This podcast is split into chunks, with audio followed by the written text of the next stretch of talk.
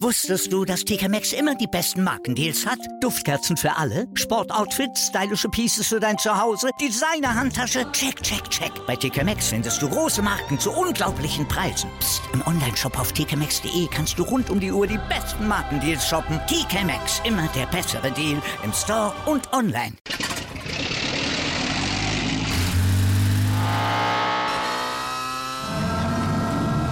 Von 0 auf 100. Aral feiert 100 Jahre mit über 100.000 Gewinnen. Zum Beispiel ein Jahr frei tanken. Jetzt ein Dankeschön, rubbellos zu jedem Einkauf. Alle Infos auf aral.de. Aral, alles super.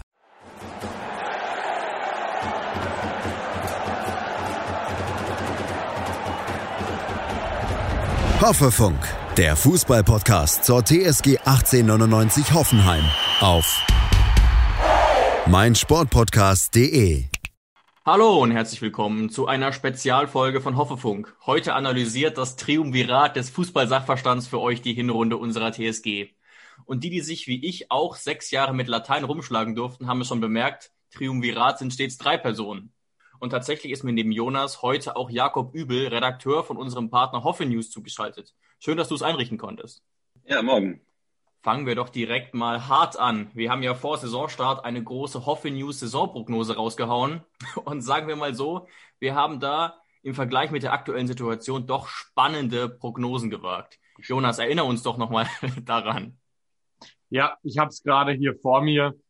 Wir haben ja am 13. September des letzten Jahres dann alle möglichen Leute von Hoffe News oder auch wir zwei vom Hoffefunk haben dann verschiedene Prognosen abgegeben, wer zum Beispiel unser Spieler der Saison wird, wo die TSG landen wird, wer die Überraschung der Saison ist, war mit drin, Europa League Platzierung, DFB Pokal Platzierung, bester Torschütze und so weiter.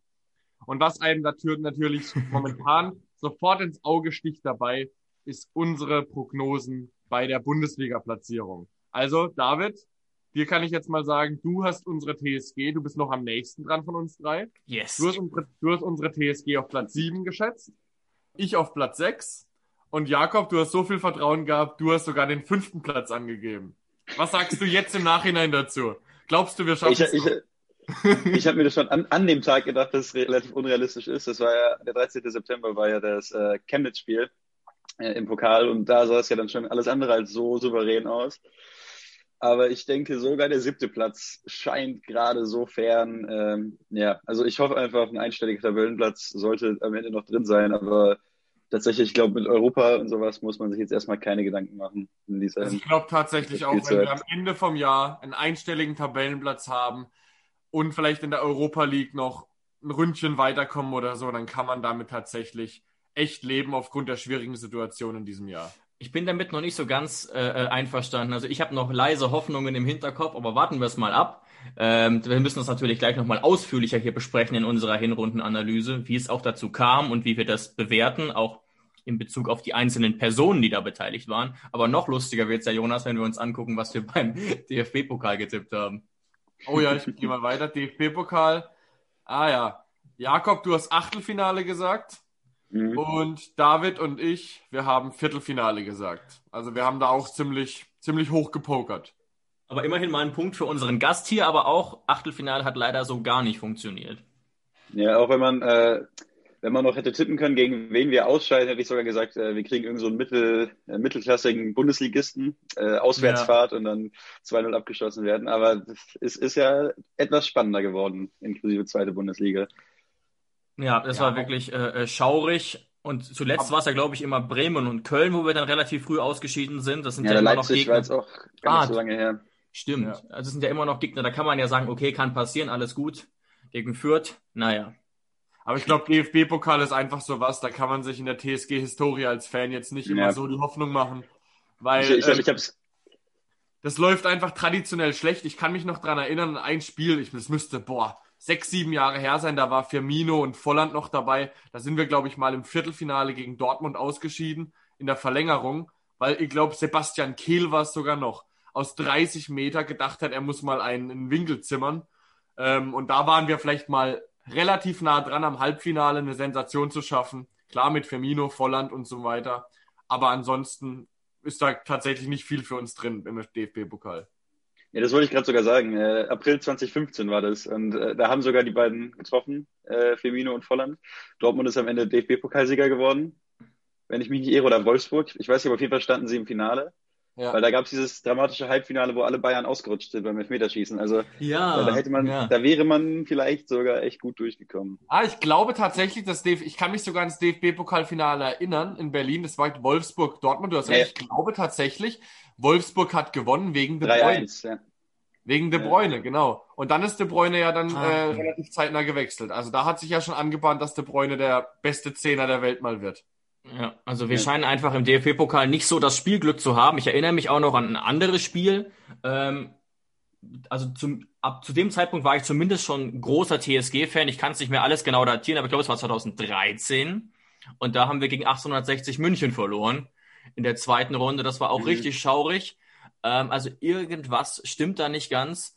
Und sogar, obwohl na, sogar unter Nagelsmann nicht, äh, unserem großen nee. Heiland, der ja sogar mal ausgerufen hat, naja, so ein Titel im DFB-Pokal, so unrealistisch wäre es ja nicht. Und dann hat er es auch nicht besonders weit geschafft immer. Ich finde, es ist jetzt äh, so, wenn man es mit, mit europäischen und Bundesliga-Titeln vergleicht, so der Prestige, also hat am wenigsten Prestige für mich persönlich. Mhm. Aber es ist tatsächlich so der, äh, der, ja, kann, kann man nicht gut voraussagen, wer das gewinnt, weil es ist tatsächlich noch verhältnismäßig einfach für kleinere Mannschaften, ihn zu holen. Ich meine, jetzt sind die Bayern schon raus gegen Kiel. Dortmund ist die letzten Jahre immer wieder ausgeschieden. Und es ist halt echt ein äh, direktes K.O.-System ohne Rückspiel und so. Also tatsächlich für, genau. für etwas kleinere Teams ist der DFB-Pokal eigentlich die noch wahrscheinlichste Möglichkeit, ja, muss, Titel zu kommen. Man, man, muss klar sagen, also wenn es Frankfurt und so ins Finale geschafft haben letztes Jahr, also ja. warum hätten wir es nicht irgendwann auch mal schaffen sollen? Also klar, möglich ist es, aber da ist einfach irgendwie das DFB-Pokalspielglück nicht auf unserer Seite. Ich sag's ja seit Jahren, Schippo wieder zurückholen, nur für den DFB-Pokal. Der hat immer, der hat immer die Torjägerkanone in der ersten Runde schon gegen einen, gegen einen Achtligisten geholt, also ein bisschen übertrieben gesagt, weil er 14 Tore geschossen hat. Also Schippo zurückholen für den DFB-Pokal, das wäre doch mal was. Ich weiß nicht, ob ihr es kennt. Ich habe es gestern erst wieder gesehen, zufällig äh, auf Twitter bei Out of Context Hoffenheim, wo Saliovic so ein Kurzinterview gibt und über Sven Schiplock redet und meint, naja, ja, so gut, so gut kicken kann er eigentlich nicht. Aber er rackert halt viel. So eine richtig geile Aussage. Also ist, da, ist doch in der Doku, oder? Wo das rausgeschnitten kann ist. Kann sein. Ich weiß nicht genau, wo er das rausgeschnitten hat, aber ich muss, ich lag echt fast lachen unterm Tisch. Äh, äh an, an alle, die Twitter haben und da nicht folgen, äh, absolute Empfehlung, of Context Hoffenheim. Ja, genau. Ähm, und ich glaube, im gleichen Beitrag sagt Sully auch noch, dass er und Schippo am Tag davor, vor dem Spiel, äh, das war glaube ich ein Hertha-Spiel, bis 1 Uhr nachts Playstation gezockt haben, weil sie dachten, die spielen eh nicht, weil die letzten Wochen alle nicht gespielt haben. Der Trainer hat sich auch nicht an sie gewandt. Das muss unter Histol gewesen sein. Und dann haben sie beide 90 Minuten durchgespielt und sich ein bisschen geärgert, dass sie so lange FIFA gezockt haben. Also sehr unterhaltsame Geschichte. Sympathisch. Ja. Ähm, so, jetzt müssen wir mal wieder ein bisschen den Bogen kriegen. Also wir haben festgestellt, okay, das Orakel von Delphi sind wir offenbar nicht, aber wie gesagt, die Saison geht noch ein bisschen und ich habe noch ganz, ganz leise Hoffnungen, dass mein Platz 7 noch einigermaßen eintreten könnte, äh, mit ein bisschen göttlichem Beistand. Ähm, aber jetzt ist natürlich auch so ein bisschen für uns die Frage, ich weiß, es ist irgendwie ein komischer Zeitpunkt, um ein Zwischenfazit zu ziehen. Woran liegt es eigentlich? Wir konnten uns jetzt ja irgendwie auf Platz 11 hochkämpfen und retten, aber wir wissen es ja selber alle, wir standen lange 12, 13, 14 unten drin und hätten jetzt auch, wenn das Erwartete eingetreten wäre, also gefühlt jeder hat ja auf ein Unentschieden gegen Hertha getippt, ähm, hätten wir das da nicht rausgeschafft. Vielleicht schaffen wir es so ein bisschen und jetzt auch mal mit einer anderen Meinung hier im Podcast aufzufriemeln, okay, woran lag's? Und vielleicht auch nachher noch, was hat das Ganze mit Sebastian Hoeneß zu tun? Weil wir haben es gestern schon klargestellt in der Folge, wir sind jetzt wieder vorübergehend relativ positiv, aber das Urteil zu Sebastian Hoeneß ist jetzt auch nicht gerade eins, ähm, um Preise zu erhalten. Ja. Äh, also was ich relativ bezeichnend finde, ich habe mal geguckt, äh, wo man letztes Jahr nach 17 Spieltagen stand. Da war man Siebter mit äh, 27 Punkten nahezu gleiches Torverhältnis, nur zwei äh, Gegentore weniger. Ich habe mal geguckt, also mit, mit, mit der Mannschaft, mit diesen Punkten, mit dem Torverhältnis wäre man dieses Jahr überhaupt erst Neunter. Also die Konkurrenz ist schon ein bisschen, bisschen besser. Ich meine, es sind immerhin zwei Plätze. Ich habe jetzt erstmal gerade auf ja, elf, wenn ich, wenn ich ja. mich nicht irre. Ja.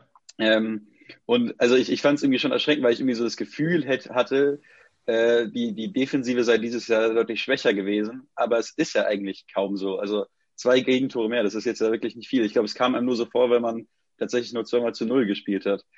Also ich fand schon unter Schreuder war, war offensiv schon relativ mau. Dann hat man jetzt dieses Jahr genauso viele Tore wiedergeholt. Kramaric ist äh, eine Zeit lang ausgefallen und von dem hängt halt das gesamte Offensivspiel ab. Und ähm, dazu ist halt die Defensive noch ein Tick schwächer geworden und die Konkurrenz ein Tick besser. Ich glaube, das sind vor allem so die, die Faktoren, die da reinspielen. Obwohl man natürlich sagen muss, klar mit Kramaric fällt, äh, steht und fällt da vorne eigentlich nahezu alles bei uns. Und wir haben ja letztes Jahr schon aufgeschlüsselt, dass Schreuder sogar in der Hinrunde deutlich weniger Kramaric hatte. Das mhm. heißt, und trotzdem hatte er die 27 Punkte. Das heißt, im Nachhinein ist vielleicht doch die Frage, ist man ein bisschen ungerecht mit Schreuder umgegangen? Vielleicht. Das ist natürlich die Frage, die man sich im Nachhinein stellen muss. Ich meine, David, wir sind im Podcast ja immer noch die meiste Zeit bis dann kurz vorm Schluss waren wir immer eigentlich pro Schreuder, weil wir gesagt haben, okay, so negativ können wir das Ganze nicht anschauen. Ja. Wir holen einen neuen Trainer und können das dann nicht verteufeln, wenn er eine eigene Spielphilosophie mitbringt. Jetzt im Nachhinein, ich glaube, es gibt auch einfach viele Fans, die einfach immer gegen irgendwas sind, weil jetzt höre ich so Sachen, ah, von Leuten, die früher gesagt haben, Schreuder ist scheiße, sagen jetzt, ah, Schreuder hatte wenigstens eine Spielphilosophie. Ja, weil sie jetzt sagen, so, ja. Das ist, das ist kompletter, kompletter Schwachsinn. Das ist so, das ist so die Philosophie, äh, worum geht's? Ich bin dagegen. Ähm, und so geht es natürlich nicht, weil ähm, auch bei Schreuder war das jetzt wirklich eine klare Spielphilosophie, wo ich auf jeden Fall den, den ganzen, ganzen Social Media Leuten recht geben muss, was ich tatsächlich gelesen habe. Das Spiel gegen Bielefeld offensiv hat mich tatsächlich zum Teil an Schreuder Fußball erinnert. Ähm, aber natürlich so einfach kann das natürlich nicht sein. Ja, das Ding war halt, also ich glaube, äh, die, die, letzt, die, die letztes Jahr schon unseren Podcast gehört haben, haben es gemerkt, wir waren relativ lange eher pro Schreuder, auch wenn wir auch gesagt haben, dass natürlich einige Sachen schlecht liefen. Was natürlich äh, seinen Ruf meiner Meinung nach dann zu Recht beschmutzt hat, waren eben diese vier absolut überragenden Spiele unter Kaltenbach und Rapp. Mhm. Ähm, wo eben der Kader gezeigt hat, dass eine ganz andere Spielphilosophie drin ist und wo man auch vermuten kann, okay, vielleicht war das Verhältnis Trainer-Spieler doch nicht so gut. Und das spricht ja auch ein bisschen für den Rauswurf, weil an der Tabelle kann es nicht gelegen haben. Und das hat ja sein Bild eher ins Negative verkehrt, dass er eben der Mannschaft dieses offensive Spiel überhaupt nicht zugetraut hat. Ich glaube, die Punkteausbeute, die kann niemand wirklich kritisieren. Und ich habe es ja auch gesagt, auch dabei würde ich bleiben, nochmal steile These ich bin wirklich riesengroßer Alex Rosen-Fan, aber ich bin tatsächlich jetzt äh, der Meinung, dass sich, was die Persönlichkeit anging, dass sich da, ähm, dass es schlechtes Scouting war, was Alfred Schreuder betrifft. Man kannte Alfred Schreuder und trotzdem hat man vom Charakter her so jemanden gewählt, einen ziemlich introvertierten Typen. Ähm, und man hat offenbar nicht gesehen, dass Alfred Schreuder ein sehr pragmatischer Fußballlehrer ist. Das hätte man wissen müssen, wenn man so viel Zeit hat, einen Nachfolger für Nagelsmann zu finden. Aber ich bleibe dabei, Punkteausbeute gegen Schreuder kann man absolut nichts sagen, dafür wie oft Kramaric ausgefallen ist. Oder Jakob, was wie siehst du es? Was aber tatsächlich der entscheidende Unterschied ist zwischen Schreuder und Höhnes, Unterschied, äh, unabhängig jetzt von den, von den acht Punkten Unterschied, was man nach dem Spiel gegen Hertha gesehen hat, Baumgartner ist ähm, Hönes nahezu in die Arme gesprungen. Also vor, vor Freude. Das heißt, und das hat mich schon so, hat mir schon so gezeigt, okay, zwischenmenschlich stimmt es auf jeden Fall. Also es gibt jetzt keine Spieler, was ja auch viele gesagt haben, dass die jetzt anfangen, gegen Hönes zu spielen. Also so, ja, das ist so Standardvokabeln ja, von. Ja, das ist ja, das ist ja mehr. Das ist ja, das ist ja absolut lächerlich. Erstens mal glaube ich kaum, dass Fußballprofis das in irgendeiner Situation machen weil das einfach dafür Profis genug sind. Außerdem bei Hoeneß ist das absoluter Schwachsinn. Ähm, und deswegen einfach, das Zwischenmenschliche stimmt auf jeden Fall. Man will sich allein nur mal die Szene vorstellen, wie ein Baumgartner letztes Jahr ähm, ähm, Alfred Schreuder in die Arme gesprungen wäre. Also das, das, das hätte ja gar nicht funktioniert zwischenmenschlich. Ich wollte nochmal sagen, äh, also ich war ja auch sehr, sehr lange noch äh, pro Schreuder. Ich neige vor allem immer dazu, sobald sich alle auf einen einschießen oder so dazwischen zu springen und ja, äh, ja. auch mal ein bisschen rational zu bleiben. Ich habe ja auch äh, eine Woche vor der Entlassung noch einen ewig langen Artikel darüber geschrieben, warum man ihn eigentlich halten ich sollte. Ich erinnere mich. Ja, den hattet ihr auch damals dann noch kurz im Podcast, da wart ihr noch kein, kein Partner von uns. Ähm, Aber ich, ich finde halt auch, er hatte die deutlich schwierigere Ausgangslage, weil die Erwartung nach Nagelsmann war natürlich wesentlich höher. Dann hatten wir noch diese ganzen Abgänge. Also wer ist da alles im Sommer weggewechselt? Äh, ich weiß gar nicht, ob die mir bei Namiri da schon weg waren, Joe Linton. Ähm, also ja. einfach enorm viel, ein großer Umbruch, der da stattgefunden hat. Und wenn man das jetzt einfach mal so Revue passieren lässt, dass man damit trotzdem in die Euroleague gekommen ist, war das eigentlich grandios. Und ja, im Vergleich zu Nagelsmann sind natürlich sowohl Schreuder als auch äh, Hoeneß jetzt nicht unbedingt die, die so, äh, so die aktivsten Trainer sind an der Seitenlinie, weil im Vergleich zu Nagelsmann kannst du da vielleicht noch Diego Simeone hinstellen oder, oder, oder Co., aber das ist halt sehr schwer zu toppen. Und zudem habe ich so das Gefühl, dass die ganzen negativen Stimmungen und äh, Probleme, die letztes Jahr in der Saison aufgetreten sind, sehr intern waren. Also was weiß ich, schwierige Personalentscheidungen, dann äh, Vogt, der Vogt, eben ja. des äh, Kapitäns genommen wird und der dann nach Bremen abhaut. Und dieses Jahr war es ja so sehr extern bedingt. Also keiner der TSG-Leute konnte was dafür, dass sie auf einmal alle in Quarantäne mussten. Wusstest du, dass TK Maxx immer die besten Markendeals hat? Duftkerzen für alle, Sportoutfits, stylische Pieces für dein Zuhause, Designer-Handtasche, check, check, check. Bei TK Maxx findest du große Marken zu unglaublichen Preisen. Psst. im Onlineshop auf tkmaxx.de kannst du rund um die Uhr die besten Markendeals shoppen. TK Maxx, immer der bessere Deal im Store und online. Wieder live von ihrem Toyota-Partner mit diesem Leasing-Auftakt. Der neue Toyota Jahreshybrid. Ab 179 Euro im Monat. Ohne Anzahlung. Seine Sicherheitsassistenten laufen mit. Und ja, ab ins Netz mit voller Konnektivität. Auch am Start die Toyota Team Deutschland Sondermodelle. Ohne Anzahlung geht's in die nächste Runde. Jetzt los sprinten zu ihrem Toyota-Partner. Keiner der TSG-Leute konnte was dafür, dass sie auf einmal alle in Quarantäne mussten. Keiner konnte was dafür, dass sie sich alle verletzen. Und ich habe das Gefühl, wenn man von extern so Schwierigkeiten äh, auf, aufgebrummt bekommt, dann hat, tendiert man eher dazu, noch zusammenzurücken und stärker äh, miteinander zu agieren. Wenn es intern ist, äh, ist natürlich die Stimmung wesentlich schlechter. Ich glaube, dass das auch ein großer Punkt war, wieso, wieso jetzt vielleicht auch der zwischenmenschliche Kontakt, wie ihr es genannt habt, äh, zwischen Hönes und den Spielern ein Tick besser ist. Ja, genau. Das sind natürlich auch nochmal zwei Ebenen, die du aufmachst, Jakob, finde ich auch interessant. Also natürlich ist Sebastian Hoeneß kein in dem Sinne extrovertierter Trainer, keine Frage. Aber ich habe das ja. Gefühl, dass er ein deutlich empathischerer Mensch ist als Alfred Schreuder. Wir erinnern uns an die Kadera-Beck-Geschichte, wo ich bis heute ehrlich gesagt sauer drüber bin. Ich kann es ein bisschen verstehen, sogar Schreuders Position, aber das so öffentlichkeitswirksam, ich glaube sogar der Bild oder so rauszuhauen, finde ich eine absolute Frechheit. Ja.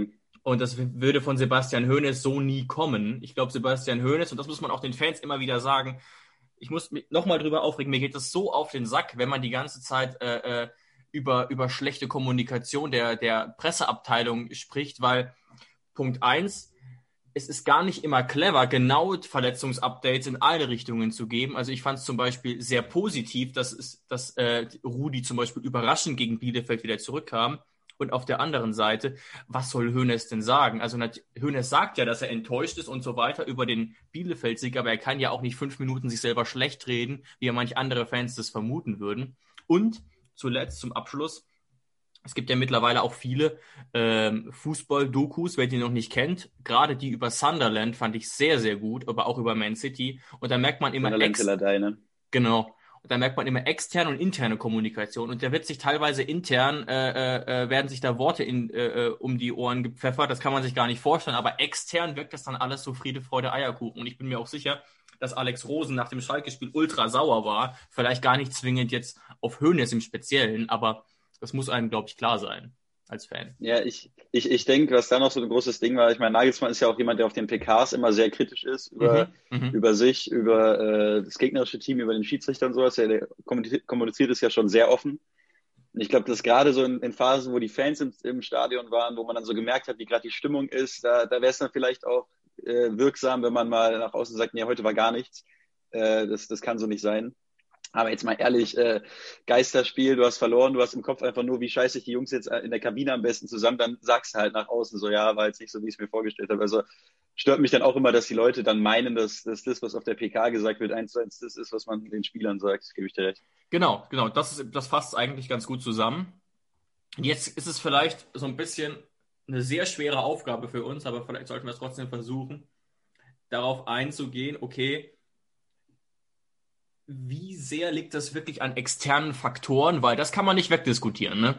dass wir wirklich, ich weiß nicht, ob das überhaupt schon mal passiert ist, dass eine Mannschaft über längeren Zeitraum mehr als zehn Ausfälle hatte. Also an die Leute, die ein bisschen zu viel Zeit haben und äh, auch so Statistikliebhaber sind, schreibt uns gerne dazu. Ich kann mir das nicht vorstellen, dass äh, über einen längeren Zeitraum schon mal so viele Spiele ausgefallen sind, wie jetzt bei der TSG.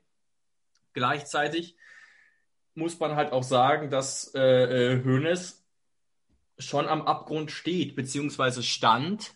Und das haben ja auch äh, äh, wir selbst so gesagt. Also nach dem Schalke-Spiel standen, glaube ich, viele Fans, auch moderate Fans, äh, vor dem Fernseher und dachten sich, okay, das war's wohl mit Hönes.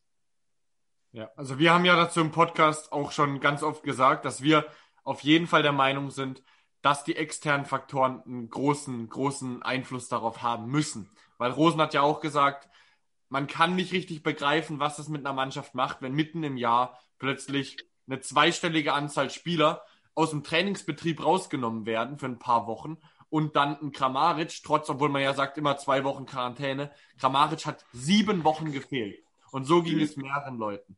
Also man kann sich das nicht vorstellen, was das da wirklich für einen Einfluss drauf hatte. Aber David, also wir zwei haben ja schon auch darüber geredet, deswegen ist es ja gleich auch interessant, was du, Jakob, dazu sagst, dass auch Hoeneß mehrere Fehler gemacht hat, die man mittlerweile auch ihm ankreiden muss. Also wir hatten da mal ja über eine Liste geredet, wo ich zum Beispiel mal, ich glaube, das war sogar nach dem Schalke-Spiel, ja. habe ich da sauer eine Liste aufgeschrieben, was ich meiner Meinung nach finde, was Hoeneß auch falsch macht. Warum Spiel haben wir wochenlang mit der Viererkette gespielt? Mhm. Also ich will uns jetzt nicht groß anpreisen, aber David und ich haben immer gesagt, warum spielen wir nicht mit der Fünferkette? Da sind wir besser. Und klar, jetzt spielen wir wieder seit zwei, drei Spielen mit der Fünferkette und die Punkteausbeute spielt wieder. Er äh, stimmt wieder. Also wir wollen jetzt, jetzt nicht als die Jahrhunderttrainer äh, betiteln, aber es, es ist einfach so. Ich glaube tatsächlich, dass es die meisten so sehen, dass Viererkette und TSG irgendwie nicht so gut zusammenpassen. Dann natürlich Belfodil.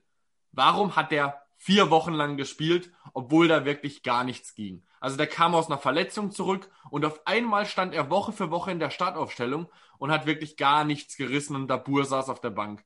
Sko offensiv ist auch so eine Geschichte. Klar, Sko will es selber, aber Sko offensiv. Es funktioniert komplett, nicht bisher. Komplett, komplett ja. verloren. Ich habe noch kein einziges gutes Spiel von Sko offensiv gesehen.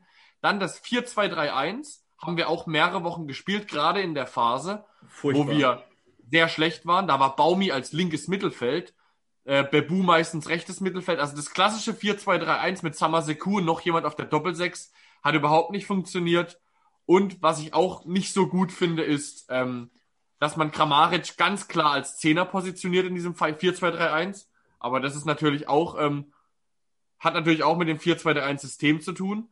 Und was eigentlich ich mich am Anfang gefragt habe, am Anfang der Saison, da haben wir auch ganz oft drüber geredet, da haben wir ja dieses System gespielt, enge Raute, mit Rudi als Rechtsverteidiger in der Fünferkette, der aber offensiv auf die Acht gegangen ist. War, und das war halbwegs erfolgreich. Warum sind wir plötzlich komplett davon weggegangen? Und das sind so die Fragen, die ich mich so, die ich mir gestellt habe, wo ich denke, dass da auch Hoeneß Fehler gemacht hat. Was siehst du da, was sagst du dazu? Ja, also ich, ich finde auch, äh, es schließt sich ja nicht aus, wenn man sagt, es waren äh, ex, externe Faktoren und trotzdem kann man den, den Trainer noch kritisieren. Ähm, ich finde auch seine späten Wechsel sind was, was mich einfach so in den Momenten ja. ziemlich nervt, weil ich verstehe es teilweise dadurch, dass er oftmals die ersten zwei Wechsel verletzungsbedingt vornehmen muss. Das muss man ja echt sagen in, in dieser Zeit. Aber wenn du als 2-0 auf Schalke zurückliegst, dann meinetwegen verpulver halt mal deine, deine Kapazität oder lass dir noch einen Wechsel übrig oder sowas. Aber ich finde es auch immer so, ein, so eine Message an die Mannschaft, so, so wie es gerade ist, geht's nicht. Und das finde ich irgendwie blöd, weil wenn du dann jemanden für die letzten zehn Minuten bringst, ist es halt immer sehr undankbar, weil er, so ein Stürmer gerade, der kann dann noch wenig machen. Wenn er ein Tor schießt, ist er natürlich der Held, ansonsten redet man kaum über ihn. Ja, deswegen, das, das ist was, was mich sehr, sehr ärgert. Und ja, also ich habe, was ich mir noch aufgeschrieben habe, ist jetzt auch teilweise verletzungsbedingt, aber auch wie, also wie, ich finde, dass die Alternativen für Kaderabek auf rechts auch ein bisschen zu sehr variieren und dass man sich da vielleicht auch mal einigen ja. sollte. Also die letzten Spiele waren es ja eigentlich immer Gacinovic, der dann auf der rechten Außenschiene gelaufen ist, aber ich habe mir aufgeschrieben, da haben wir jetzt schon in dieser Saison Rudi, Akpoguma, Posch, Bibu und Sko. Alle haben schon rechts gespielt und es bringt halt auch keine Ruhe rein in den Kader. Wenn du so oft äh, rotierst, ähm, und man könnte jetzt ja wirklich sagen, wir, wir ziehen Rudi ganz auf rechts, auch wenn ich ihn auf dem Sechser lieber mag, oder wir ziehen Posch ganz auf rechts oder und Co. Von Gancinovic bin ich jetzt überhaupt nicht überzeugt. Nee. Aber ich, ich finde, ich find, äh, das ist teilweise auch Kaderplanung. Also kann man auch äh, Rosen noch vorwerfen, aber teilweise auch Trainersache, dass man Kaderabik einfach nicht ersetzen kann bei der TSG. Ja, und du hörst natürlich auch äh, fleißig immer unseren Podcast, dann wird dir auch schon aufgefallen sein, dass, äh, also ich stimme dir komplett zu, aber das Problem ist ja auch so, der Kader war, finde ich, gut geplant, aber Hönes Position ist einfach, dass Brennett bestenfalls auf der Bank sitzt. Und wenn, wenn man wirklich Brennett, der ja wirklich von seiner Vita her ein absolut solider Backup wäre, absolut nicht eingeplant, das funktioniert halt nicht. Und äh, das ist wirklich bis heute unfassbar. Darauf findet man einfach keine Antworten. Die Geschichte.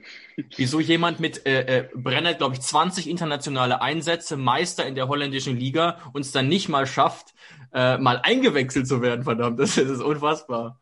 Ja, vom unter Nagelsmann, unter Nagelsmann war er sogar teilweise noch gesetzt. Ich habe mir mal angeguckt, ja. gegen, gegen Manchester City und sowas war teilweise dann noch Schulz auf der Bank, damit Brennett spielen kann. Also ich, ich finde die Ausrede, dass, also es wird ja immer gesagt, dass sein Fuß das Problem sei. Ich glaube, der ist Linksfuß, ne? Oder? Ich glaube, er ist Rechtsfuß. Oder, oder Rechtsfuß, genau. Ähm, aber das ist mir halt irgendwie nicht genug, wenn du so wenige Optionen hast. Eben. Und dann spielt Gacinovic rechts. Der kann das natürlich gegen so ein Team wie Bielefeld solide machen. Aber wenn wir mit Gacinovic rechts gegen Bayern spielen, dann renne ich schreiend im Kreis. Allein schon Schalke war ja katastrophal. Stimmt, stimmt, du hast recht. Ja. Ja, das ist, das ist schon so, das, darüber haben wir ja auch schon oft genug geredet, ähm, was das eigentlich für ein Schlag ins Gesicht für Brandon sein muss, wenn wirklich, wenn er dir mitten ins Gesicht sagt, ey, bevor du spielst, hol ich, hol ich, was weiß ich, den Hausmeister aus dem Keller. Also muss man ja mittlerweile fast sagen, weil er sucht ja wirklich verzweifelt nach Lösungen, wenn ein Linksverteidiger, wenn ein Rechtsverteidiger ausfällt. Ähm, klar, auch, dass jetzt Marco Jon sich so etabliert hat. Gute Sache. Wir sind bei der TSG mit der Akademie ähm, sehr gut aufgestellt. Finde ich immer schön, wenn junge Leute ähm, ihre Chance bekommen. Ja. Er macht auch sehr, sehr gut. Aber natürlich muss man sagen, okay, auch Marco Jon war so eine Sache. Ähm, der bekommt seine Chance. Ich meine, in der Jugend ist er eigentlich Zehner. Klar, wenn man dann aus der, oder in der zweiten Mannschaft, äh, wenn man dann hochkommt, ist es manchmal noch ein bisschen anders. Dass man Gerade auch als, Link, als Linksfuß auch noch. Ja. Genau, dass man seine Position dann erstmal noch finden muss im Profifußball, viel körperlicher, viel schneller.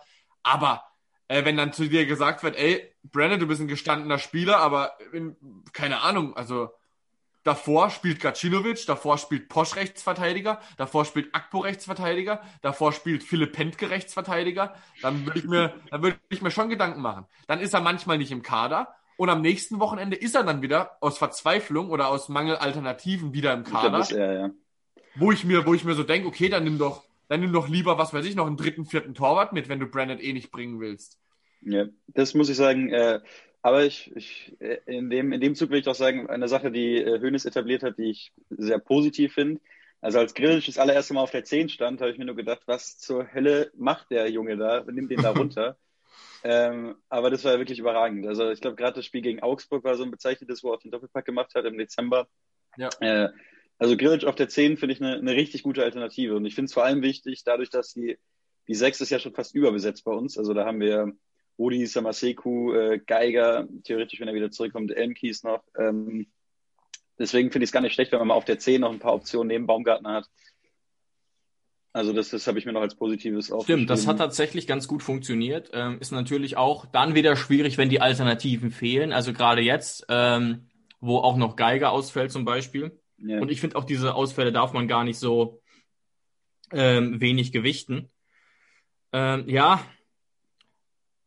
aber ich habe auch das Gefühl, und das muss man natürlich jetzt so ein bisschen beobachten, klingt jetzt sehr arrogant, aber dass Höhner schon so eine Art Lernkurve hinlegt ähm, in gewissen Punkten. Ich bin gespannt, was er mit Sko macht, wenn der wieder zurückkommt, weil irgendwie muss es da eine Lösung für geben. Und das ist auch unsere Position so ein bisschen klar. Sessignon hat wirklich gezeigt, dass er es gut macht, ähm, in den meisten Spielen zumindest. Aber Sessignon wird uns im Sommer zu 98 Prozent verlassen, so wie ich das sehe, und Sko wird bleiben. Und wenn dann beide ungefähr auf einem Niveau sind, würde ich persönlich doch lieber Sko spielen lassen. Oder ist das äh, naiv? Aber vermutlich, ja. sind sie, äh, vermutlich sind sie nicht auf einem Niveau. Das ist ja der Punkt.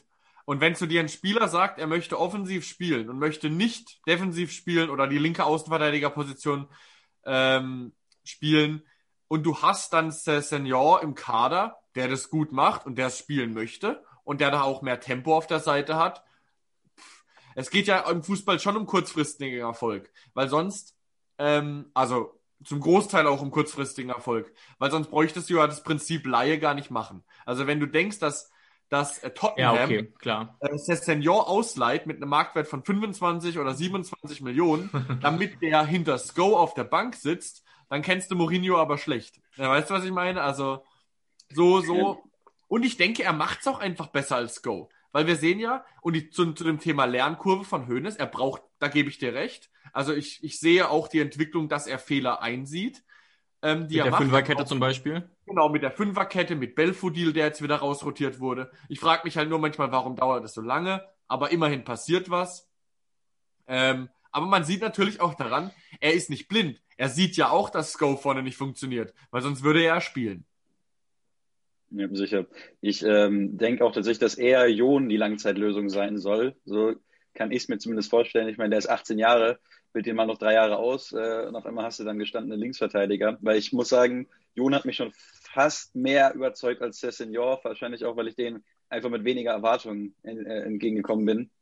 Und Senior, ja, eig- eigentlich passt er perfekt in dieses System, so Fünferkette, weil, weil Mourinho ist ja vor allem rausgeflogen, weil Mourinho immer Viererkette spielt und Senior eigentlich einer ist, der die Linie entlang rennen will und sowas, dann fehlt er, fehlt er halt hinten. Ich finde, das ist auch noch seine größte Schwäche tatsächlich beim Verteidigen, ähm, dass er zu oft noch vorne dann steht. Aber äh, ja, eigentlich unter Hoeneß funktioniert super. Und was ich zu Sko noch sagen wollte, bei dem fand ich es noch bezeichnend, dass man sogar oft zum Anfang der Saison, vielleicht erinnert ihr euch, Kaderabik auf links gezogen hat, äh, was ich, was ich irgendwie komisch fand. Wieder live von Ihrem Toyota-Partner mit diesem Leasing-Auftakt. Der neue Toyota Jahreshybrid. Ab 179 Euro im Monat. Ohne Anzahlung. Seine Sicherheitsassistenten laufen mit. Und ja, ab ins Netz mit voller Konnektivität. Auch am Start die Toyota Team Deutschland Sondermodelle. Ohne Anzahlung geht's in die nächste Runde. Jetzt los sprinten zu Ihrem Toyota-Partner. Kaderabik auf links gezogen hat, äh, was ich, was ich irgendwie komisch fand. Ich glaube, dass Hoeneß nicht zufrieden ist mit Sko als Linksverteidiger. Das glaube ich einfach ganz rundum, weil der sehr, sehr selten da noch gespielt hat und offensiv hat er sich nicht überzeugt. Dann, Ja, ja, interessant. und dann ist es halt spannend zu sehen, ob der jetzt künftig eher für vorne als Alternative oder für hinten als Alternative gedacht Ja, wird. wobei ich bin mir jetzt, vielleicht habe ich auch gerade eine falsche Erinnerung im Kopf. Hat Hoeneß nicht selbst sogar gesagt, dass er mit Sko hinten plant oder wer war das? Ich glaube, das war doch Hoeneß, der gesagt hat, ja, Sko bleibt unser linker Verteidiger, da kommt keiner mehr. Das Das, weiß ich gerade gar nicht mehr, gar nicht, kann, kann gut sein, ja. Aber auf jeden Fall, die, die Formationen haben nicht unbedingt dafür gesprochen. Das stimmt. Aber ich glaube tatsächlich, dass es im August, also nach ein paar Wochen Training, diese Aussage von Hoeneß gab. Und dann waren wir hier auch im Podcast relativ beruhigt von wegen, okay, Sko hat das ja solide gemacht. Dann ist die Position abgedeckt, weil wir da ja eigentlich einen Transfer gefordert hatten, falls Sko eben wieder auf seine offensive Position geht. Der jetzt übrigens auch kommt, darf man nicht vergessen, ne? David Raum im Sommer, das wird nochmal noch mal dazu. Noch, noch eine Alternative. Ich kann mir gut vorstellen, dass Staphylides dann langsam aber sicher einen neuen Verein sucht. Ja.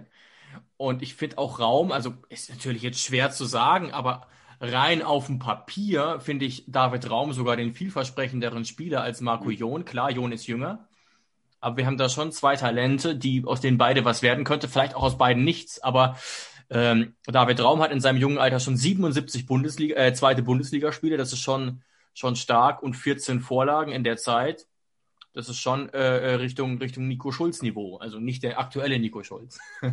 Ja, aber ich denke, es sind auch, es sind auch tatsächlich ganz unterschiedliche Spielertypen. Also wenn man so mal sich angeguckt hat, rein von der Ja. Statur her, Jon, wie er da manchmal, also was Ja. mich, also was jeden von uns beeindruckt hat, wie Jon manchmal auf links den Ball annimmt und mit seinen kleinen Finden da manchmal an zwei, drei Spielern vorbeigeht. Also die FIFA-Spieler werden es jetzt wissen. Er macht immer den La Crochetta, wenn man dann von links nach rechts zieht. Das wissen jetzt nur die FIFA-Spieler. Und dann zieht er ganz oft Fouls, wo ich mir so denke, Alter, du bist, du bist 18 und, und Er ist technisch halt stark, weil er ein Zehner Ja. ist oder war. Ja, klar. und, und er spielt auch ähm, ganz, ganz befreit. Also das ist es. Und David Raum ist halt ähm, ein viel robusterer Spieler. Also ein, ein viel defensiv orientierter, hat auch, hat auch viel mehr Körper. Ähm, sind ganz andere Spielertypen und ich glaube, wenn man nächstes Jahr dann mit, mit Jon und Raum zwei Leute da für die, für die linke Seite hat, da kann man auch also relativ gut mit planen für verschiedene Gegner. Also je nachdem, wer da auf der Seite kommt. Die Frage wird natürlich auch sein, wer ist dann Trainer nächste Saison und welches System spielen wir dann? Da gab es ja auch auf Social Media dann einige Kommentare, die so halb Augenzwinkern dann gesagt haben, Ähm, auch wegen dem Transfer von Angelo Stiller nächstes Jahr, der ja von Bayern 2 zu uns kommt, der zu seinem alten Trainer Sebastian Hoeneß zurückgeht. Ähm, ob dann Sebastian Hoeneß überhaupt noch Trainer ist. Aber ähm, ich glaube, das wird an dieser Stelle zu weit führen. Genau, und das ist dann eher so ein bisschen der Blick in die Zukunft am Ende noch, der, glaube ich, auch interessant ist und auch das Thema Transfers, das wir ja auch so ein bisschen beleuchtet haben. Da würde uns später nochmal auch die Meinung von Jakob zu interessieren, wie es da aussieht. Denn nach wie vor fehlen uns ja ungefähr zehn Leute im Kader. Aber wir waren noch so ein bisschen beim äh, Urteil von Sebastian Hoeneß. Wer will da denn mal noch was zu sagen? Ansonsten würde ich mal eine kurze Umfrage starten. Schulnote für Sebastian Hoeneß nach dem Halbjahr. Ich weiß, es ist ultra schwer, aber als Pädagoge muss ich das natürlich fragen. Ja, wir, wir veröffentlichen ja heute auch auf Social Media bei Hoffen News unser Hinrundenzeugnis. Ähm, Stimmt, da muss, muss ich, ich das schon gemacht? Ich, ich glaube schon. Ich glaube schon, ja. Ähm, ich glaube, da muss ich ja auch eine Note abgeben. Ich glaube, ich habe ihm eine 3 bis 4 gegeben, was ich jetzt gar nicht mal so ähm, negativ finde. Ich meine, ich, ich persönlich gehe auch immer oder auch immer bei Facebook explodieren immer die Kommentare, wenn wir äh, Noten posten. Ja. Aber für mich ist ein, ist ein Spieler, der absolut un, unaufregend ist, also weder im positiven noch im negativen Sinne irgendwie auffällt, kriegt eine 3 von mir. Weil es einfach Durchschnitt. Ist ja solide. 3 heißt ja befriedigend nochmal an die, ja, genau. an die Schüler und Leute draußen. 3 ist gar nicht so schlecht eigentlich. Ja, eben. Und ich finde, äh, Tendenz zu letztem Jahr ist schon etwas schwächer, meiner Meinung nach. Äh, also kann man auch tabellarisch sich anschauen. Ähm, wir haben jetzt auch gerade noch ein paar Fehler aufgezählt und das, deswegen habe ich ihm einfach so ein bisschen schwächer gegeben. Ich würde jetzt aber nicht, nicht in die Vierer-, Fünfer-Region geben, weil dafür finde ich es auch einfach noch zu wenig von ihm gesteuert, so diese, diese Faktoren, die das beeinflussen. Ja, also ich glaube, ich habe ihm eine 3 gegeben. Ich würde ihm jetzt, glaube ich, vielleicht eher aus pädagogischen Gründen eine 3 minus geben, um ihm aufzuzeigen, dass er ein bisschen in die Pushen kommen soll. Nein, Spaß. Also wir haben hier wirklich viele, viele Gründe angeführt, ähm, für die er auch gar nichts kann. Aber sicherlich, ähm, wenn, wenn wir wirklich drei als befriedigend definieren würden, und befriedigend wäre ja für unsere Verhältnisse wahrscheinlich eher so 8., 9. Ähm, einstellig. Dann, ja, dann äh, würde ich wahrscheinlich mit der 3 Minus gehen. Das, dabei ist aber immer die Frage, wie schwer gewichtet man die Ausfälle? Man kann ja auch sagen, ich glaube, einige unserer Kollegen hier von Hoffe News haben auch eine 3 gegeben. Ähm, könnt ihr euch ja später mal auf Social Media angucken. Bei Instagram zum Beispiel bei Hoffe News. Ähm, dass eben die Ausfälle so schwer wiegen, dass es eigentlich doch eine solide Leistung war. Jonas, deine Meinung? Also ich würde ihm tatsächlich, wenn es nur um die Bundesliga geht, ähm, eine 4 geben weil eine 4 ist in Schulnoten ausreichend. Und ich finde tatsächlich, ich sage ja auch immer, klar, die Ausfälle waren da, aber bis auf das Schalke-Spiel. Das Schalke-Spiel war kadertechnisch für mich wirklich, sage ich ja immer, die, die Kirsche auf der Sahnetorte. Da hat man ja wirklich gedacht, was geht eigentlich ab? Müssen wir jetzt hier noch Leute aus der vierten Mannschaft hochholen? Aber ansonsten war, haben immer mal da und da welche gefehlt. Aber ansonsten waren die Startelfs immer eigentlich gut. Und dafür, ähm, für die Situation, ist es für mich tatsächlich in der Bundesliga eine 4, weil es ausreichend ist. Also es ist für mich einfach, es ist für mich einfach nicht befriedigend oder äh, im Ansatzweise gut. Aber äh, es geht ja bei der Hinrundenanalyse wirklich um die komplette Hinrunde. Klar, wir sind im DFB-Pokal ausgeschieden, also das könnte es jetzt noch ein bisschen nach unten äh, orientieren lassen, aber das will ich jetzt mal nicht zu arg gewichten, sondern ich würde eher noch die Europa League mit ins Boot nehmen. Eben, und die habe ich mitgewichtet. Also Jonas, ich stimme ganz ja. kurz, um dazwischen zu greifen, ich stimme dir zu. Nur die Bundesliga eine 4. Aber ich würde mhm. tatsächlich sagen, dass dieser Auftritt in der Europa League uns viel Hoffnung und Energie gegeben hat, wo ich dann wahrscheinlich eher so Richtung 3 minus komme. Ähm, aber vielleicht du auch nicht.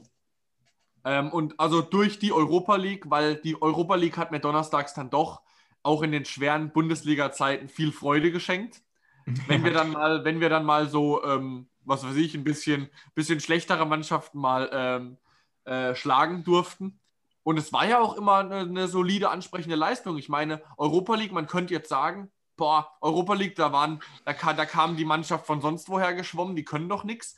Aber Julian Nagelsmann hat ja in der Vergangenheit auch schon gezeigt bei uns, so leicht ist Europa League. Und nicht. da hatten wir auch eine leichte Gruppe. Und man, klar, es gibt ja. immer dieses Argument, naja, die Gegner hatten ja Corona-Fälle, ja, aber das war meines Wissens nach nur in zwei der sechs Spiele, dass der Kader des Gegners wirklich dezimiert war. In allen anderen Spielen war der Kader eigentlich nicht schlecht. Und gerade so Gent zum Beispiel, die haben ja wirklich gespielt, als hätten sie letzte Woche Fußball gelernt.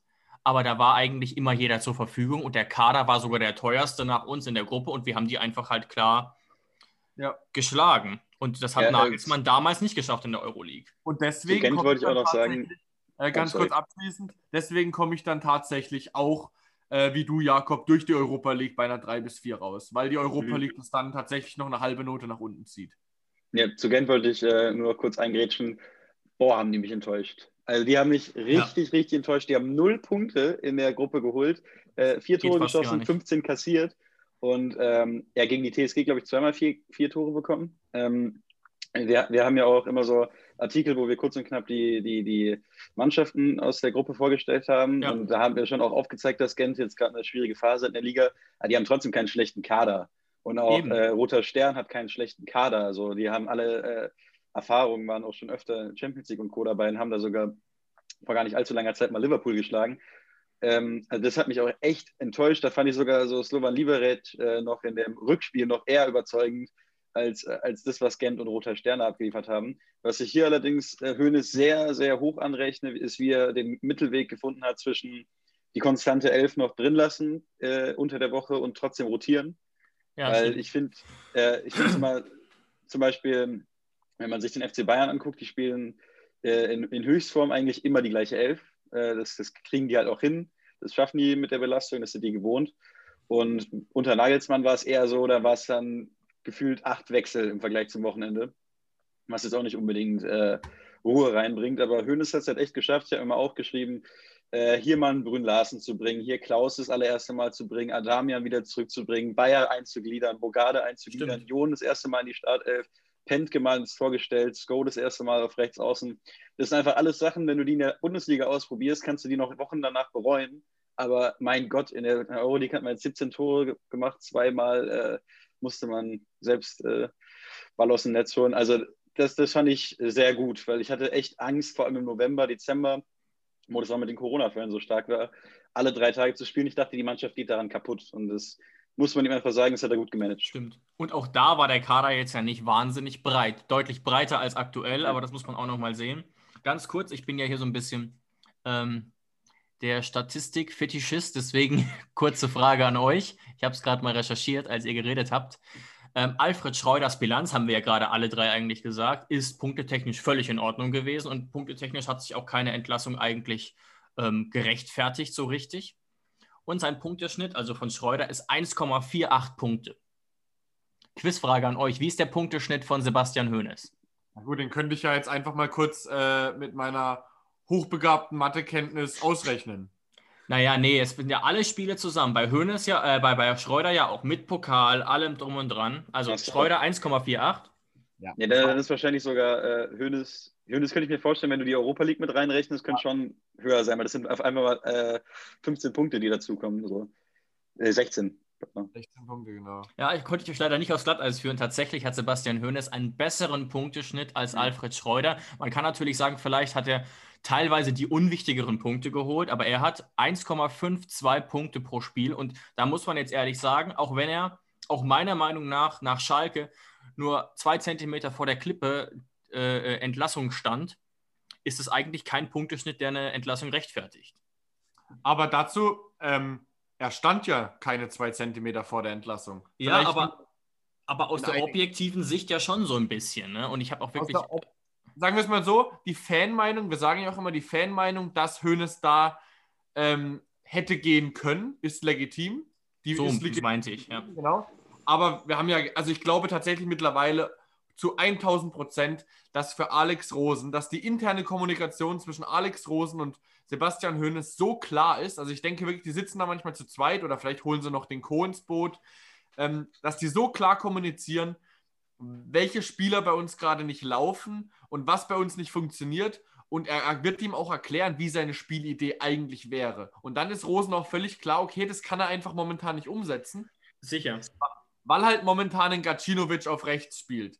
Weil halt momentan ein Grilic als Motor im Mittelfeld nicht da ist und so weiter. Und deswegen glaube ich tatsächlich, dass für Alex Rosen zu 1000 Prozent Sebastian Hoeneß nie, nie auch nur ansatzweise zur Debatte stand.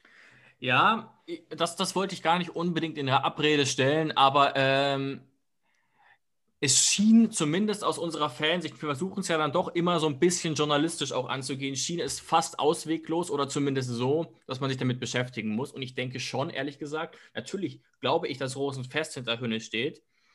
Aber gerade nach dem Bielefeld-Spiel, nach diesem sehr deprimierenden 0-0, muss sich auch so jemand wie Alex Rosen gefragt haben, okay, ich vertraue Sebastian Hoeneß, aber wenn es jetzt noch zwei Spiele so weitergeht, gegen Hertha und Köln, dann wären ihm, sage ich, die Option ausgegangen. Auch wenn er vielleicht, äh, wenn Sebastian Hoeneß jetzt theoretisch sein bester Busenfreund ist und er total überzeugt von ihm ist, weil es einfach dann den, den Ansatzpunkt gebraucht hätte. Aber wir haben ja gegen Hertha ähm, 3-0 gewonnen.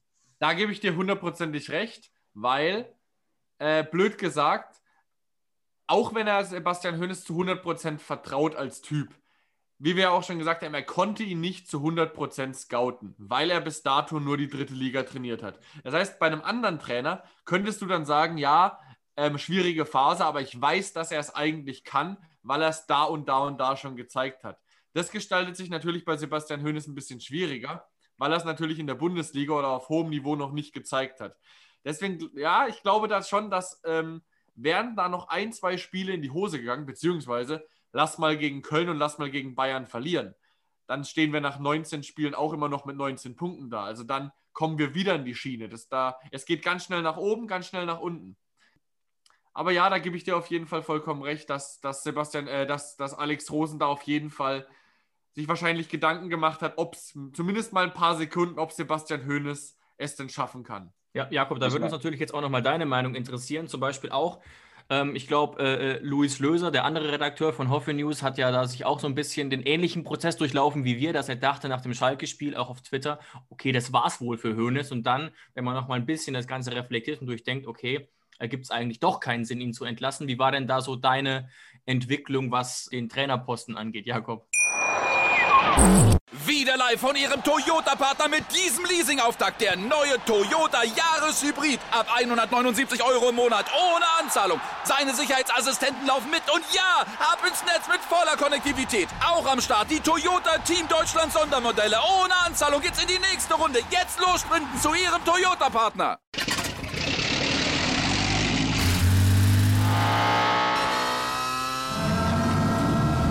Von 0 auf 100. Aral feiert 100 Jahre mit über 100.000 Gewinnen. Zum Beispiel ein Jahr frei tanken. Jetzt ein Dankeschön, rubbellos zu jedem Einkauf. Alle Infos auf aral.de. Aral, alles super. Wie war denn da so deine Entwicklung, was den Trainerposten angeht, Jakob? Also ich, ich bin jetzt bei der TSG, nach meinem subjektiven Empfinden gehe ich selten davon aus, dass, ähm, dass, dass voreilige Entscheidungen getroffen werden. Das, ja. das habe ich tatsächlich in all den Jahren selten mitbekommen. Ich war, auch, ich war mir eigentlich felsenfest sicher letztes Jahr, dass Schreuder noch mindestens bis zum Ende der Saison da bleibt wir auch, wir auch. sich im Sommer berät, weil, mein Gott, dann bist du halt nicht in der Euroleague und äh, hast wenigstens ein bisschen Zeit, dich zu bequatschen und musst es nicht irgendwem direkt in die Hand drücken. Äh, deswegen absolut un nicht evidenzbasierte Aussage, aber deswegen bin ich mir fast auch schon sicher, dass er persönlich noch äh, gekracht hat, anstatt äh, spielerisch. Und deswegen hatte ich eigentlich nie so das, das Gefühl, dass Hönes jetzt, ähm, dass, dass Hönes jetzt bald gehen muss. Vielleicht auch, weil man nicht jedes zweite Wochenende im Stadion oder jedes Wochenende im Stadion steht und dann mal so äh, wirklich greifbar mitbekommt, was, was die breite Masse denkt und man so in seiner eigenen Filterblase in Social Media lebt und dann einfach nur sieht, dass, dass, dass Leute das schreiben. Deswegen äh, dachte ich das eigentlich nicht nach dem Schalke-Spiel, dass dass er jetzt rausfliegt ich glaube, ihm kommt auch in Anführungszeichen zugute, dass die TSG äh, gerade so viel Unruhe auch durch Corona und Co. hat. Dass, also es wäre ja nur noch ein weiterer Unruheherd.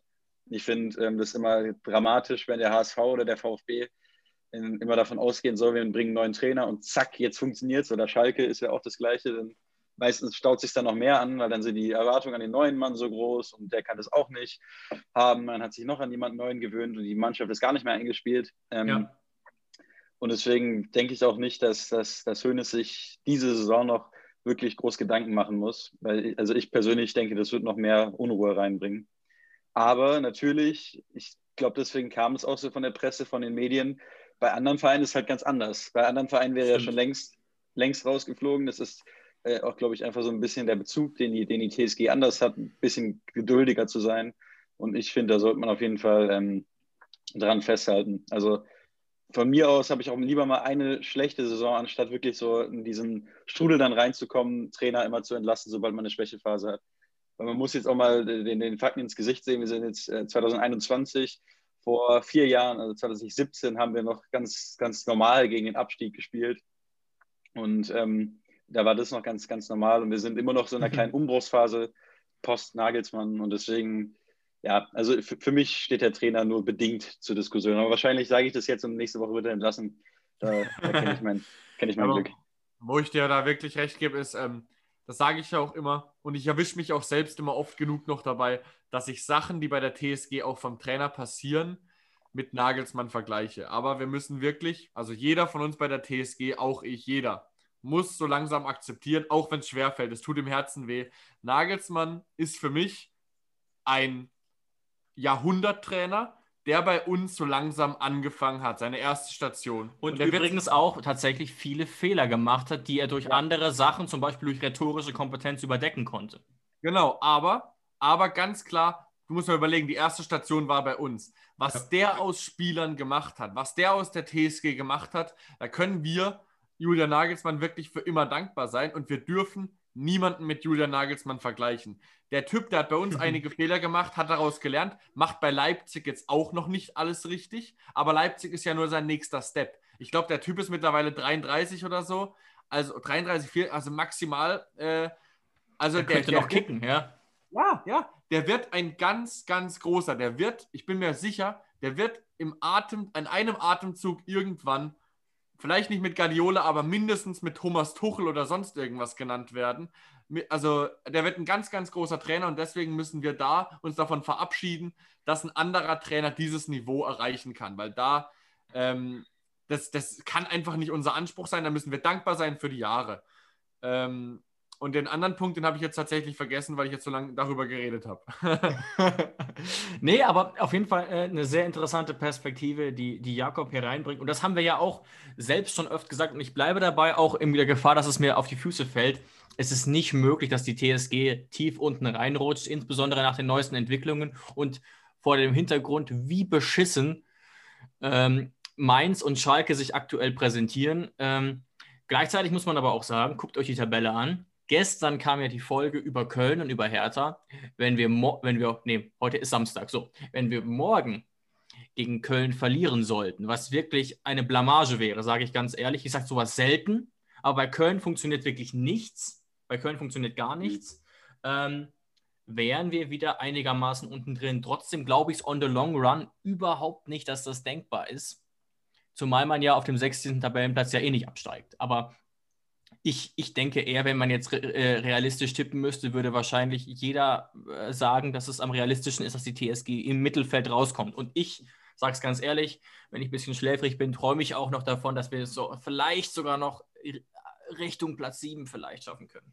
Ganz kurz, mir ist es gerade wieder eingefallen, was ich eben sagen wollte. Und das ist ja auch jetzt die interessante Phase, die jetzt eigentlich losgeht. Wir haben ja schon David in anderen Folgen gesagt, was uns jetzt momentan im Januar so gestört hat bei den mangelnden, äh, bei der mangelnden Punktausbeute ist, dass wir uns ja auf den Januar gefreut haben, weil ja auch Hoeneß gesagt hat, wir können endlich mal trainieren. Wir können endlich mal ja, eine komplette ja. Woche durchtrainieren. Es kommen Spieler zurück. Wir haben endlich mal keine englische Wochen mehr. Und trotzdem ist der Erfolg ausgeblieben. Das heißt, und das hast du, Jakob, auch richtig gesagt, dass Hoeneß momentan auch ein bisschen Glück hat, dass der Fokus so sehr auf andere externe Sachen gerichtet ist. Aber denken wir das ganze Spiel mal ein bisschen weiter. Was passiert? Und ich glaube, dann, dann, ähm, dann, ist, dann wird jedem klar, okay, äh, da wird Feierabend sein. Was passiert, wenn wir jetzt ein bisschen vorspulen? Die Spieler kommen nach und nach zurück.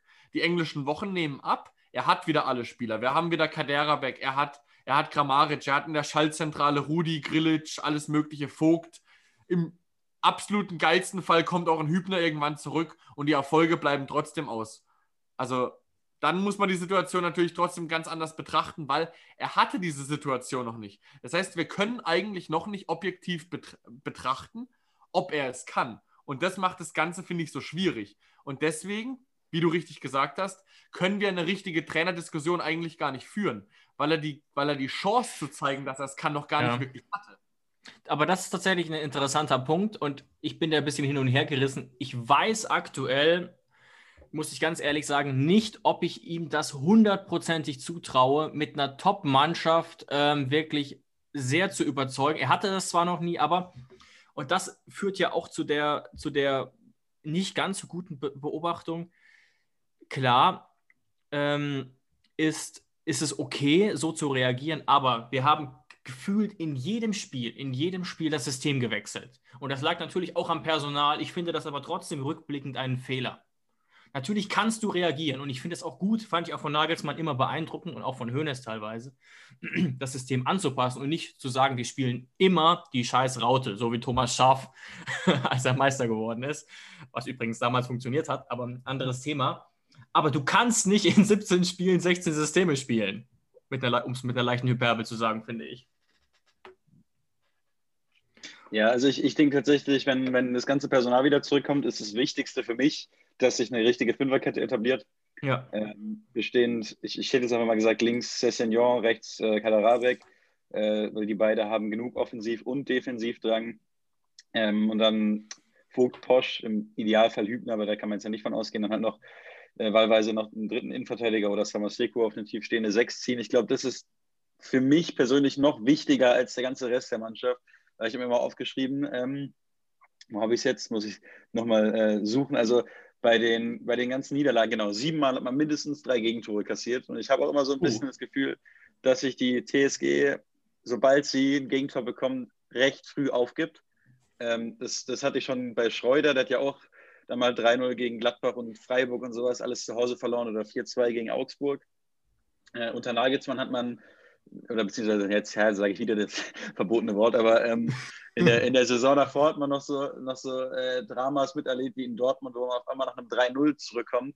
Und ich sehe irgendwie aktuell in dieser Mannschaft nicht, dass man, ich meine, es ist jetzt auch wirklich sehr durch diese Lage bedingt, man hat niemanden, der einen von außen noch pusht in Form von Fans. Generell wirken diese ganzen Geisterspiele so, als wäre es auch den Spielern nicht ganz so wichtig wie, wie äh, zu Normalbetrieb.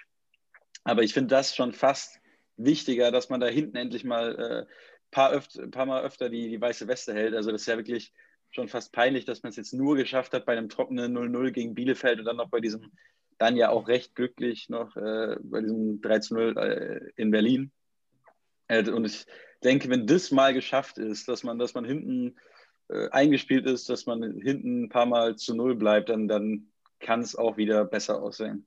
Ja, also was ich absolut tatsächlich auch, ähnlich wie du, David, nicht sehe, ist, dass ähm, Sebastian Hoeneß ein Trainer wird, der mit dieser Mannschaft, was weiß ich, Platz 4, Platz 5 angreift. Das sehe ich irgendwie nicht. Also es gibt ja auch einfach Trainer, die, die bleiben, die, die, die bleiben einfach immer so im Mittelfeld. Die machen immer so eine Mannschaft gut, aber die kriegen nicht das Maximum aus der Mannschaft raus. Und das ist halt so die Frage, und das sehe ich momentan tatsächlich nicht dass er. Du musst ihm aber halt die Chance geben, ne? Das, das muss man schon wahrscheinlich. Das ist es. Das ist es. Ist ja ähnlich wie bei Spielern auch. Wie zum Beispiel bei Marco Jon. Wenn der jetzt in zehn Jahren, was weiß ich, bei Real Madrid spielt, blöd gesagt, da hat ja auch niemand gesagt, äh, dass der, dass der, als er 18 war bei Hoffenheim, noch äh, äh, scheiße gespielt hat oder sowas. Und so ist es ja bei Trainern, bei jungen Trainern auch, Sebastian Hoeneß. Erste Station in der Bundesliga. Er wird sich weiterentwickeln. Wir sind nicht der FC Bayern München. Wir kriegen keine fertigen Trainer wir machen die Trainer fertig für größere Vereine. Haben wir jetzt ja auch bei Nagelsmann gesehen. Ähm, und genauso, wir sagen ja, wir sind ein Ausbildungsverein. Also, meiner Meinung nach sind wir auch so ein bisschen ein Ausbildungsverein für junge Trainer. Und da sind wir auch stolz drauf. Und deswegen, man muss ihm die Zeit geben.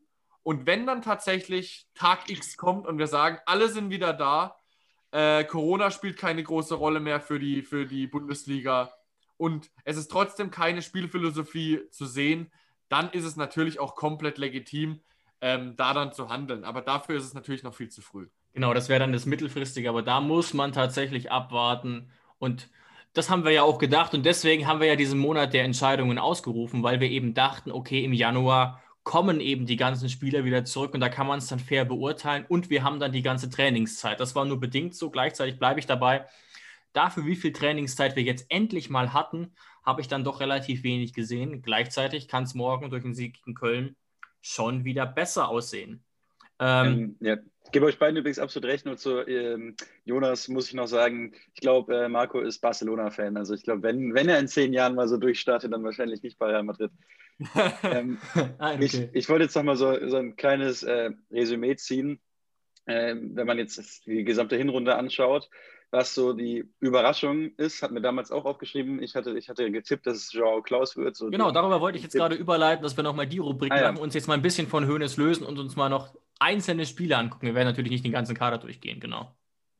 Ja, genau. Und bei der Überraschung habe ich mir jetzt schon aufgeschrieben, also jetzt mal unabhängig von Marco Jon, äh, Ilias Bebu. Und zwar nicht unbedingt, oh. weil es unbedingt der, der große und beste Spieler ist, sondern weil ich den tatsächlich als Fehlkauf abgestempelt hatte letztes Jahr unter Schreuder mm. und mir dachte, mm. boah, hast du 8 Millionen ausgegeben aus Hannover, der kann gut rennen, aber sobald er dann mal versucht zu schießen oder zu passen, äh, will man ihn direkt auswechseln. Und deswegen, ich, ich, ich bin zumindest so, wenn ich eine, eine Meinung zu was habe, dann ändert die sich, ich versuche natürlich immer neutral zu bleiben und objektiv, aber man hat ja immer so dieses ein Spieler, den man mag, wenn der, wenn der was Gutes macht oder wenn der normal spielt, dann hat man das viel positiver abgespeichert. Ein Spieler, den man generell auf dem Kieker hat, da wird man auch die, die kleinste Situation schon direkt als Argument für die nächste äh, Diskussion aufnehmen. Haben ja ganz viele bei Adams und Belfodil auch, auch teilweise berechtigt. Und ähm, Bebu, also 15 äh, Mal hat er gespielt, also nur, nur zwei Bundesligaspiele, bei denen er überhaupt nicht da war. Drei Tore, vier Vorlagen. Ich finde, der geht richtig gut ab, gerade auch wie er am zweiten Spieltag schon direkt gegen die Bayern aufgedreht ist. Fand ich auch einen der wenigen Lichtblicke so noch bei, bei, beim Spiel auf Schalke, der dann noch versucht hat, immer nach vorne zu ziehen. Also der hat mich tatsächlich dieses Jahr sehr überzeugt. Wen, wen ja. habt ihr so, den, den ihr rauspicken würdet?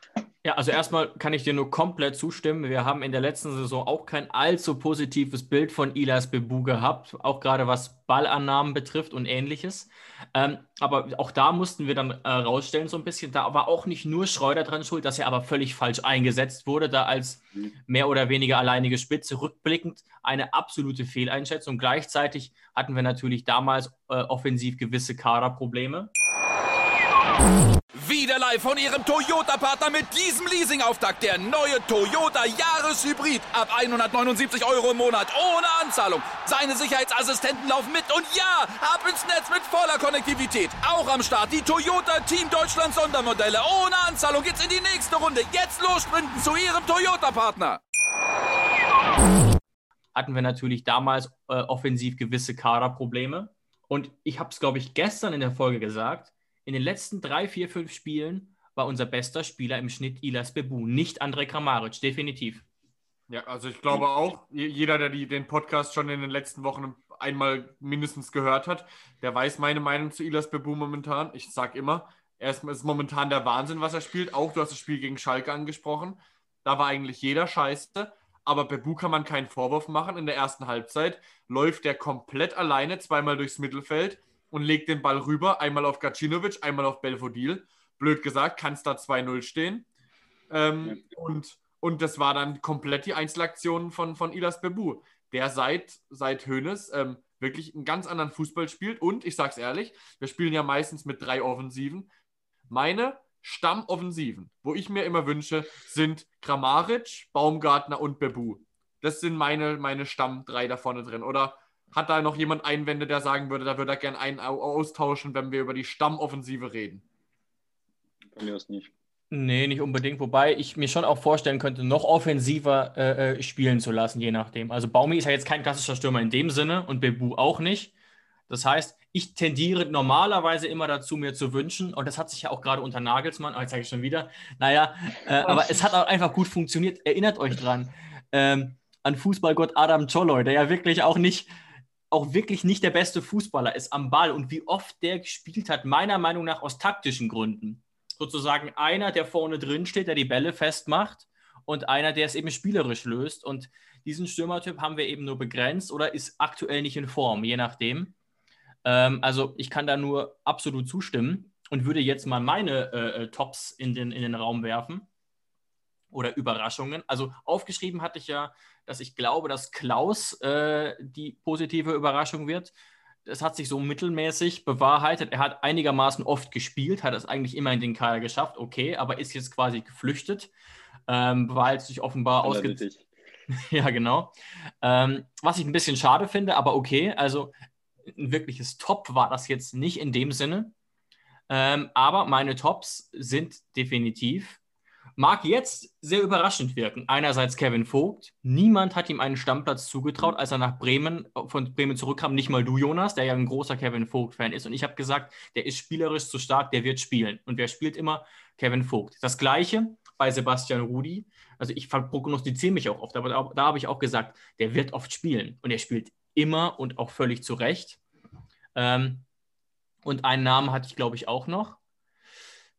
Äh, ja, das ist natürlich jetzt auch nicht so überraschend, was mich auch überrascht hat und ich niemals gedacht hätte, dass Olli Baumann natürlich eine äh, absolut gute Saison spielt, aber dass er zum Elfmeterkiller geworden ist. Also diese Entwicklung mhm. hätte ja wirklich niemand erwartet. Der hat jetzt mittlerweile, wenn man die letzten anderthalb Jahre anguckt, eine überragende Elfmeterbilanz. Was ist da denn los? Mhm. Davor hat er, glaube ich, fünf Jahre bei der TSG keinen Ball gehalten.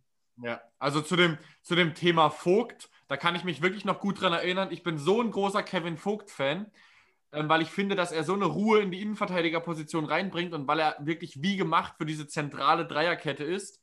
Aber am Anfang, als Hoeneß kam, und dann kam auch Vogt wieder zurück, man wusste nicht so genau, wie sieht es jetzt mit Vogt aus, bleibt er, wechselt er, hat er nur Probleme mit Schreuder gehabt oder gab es da andere Probleme?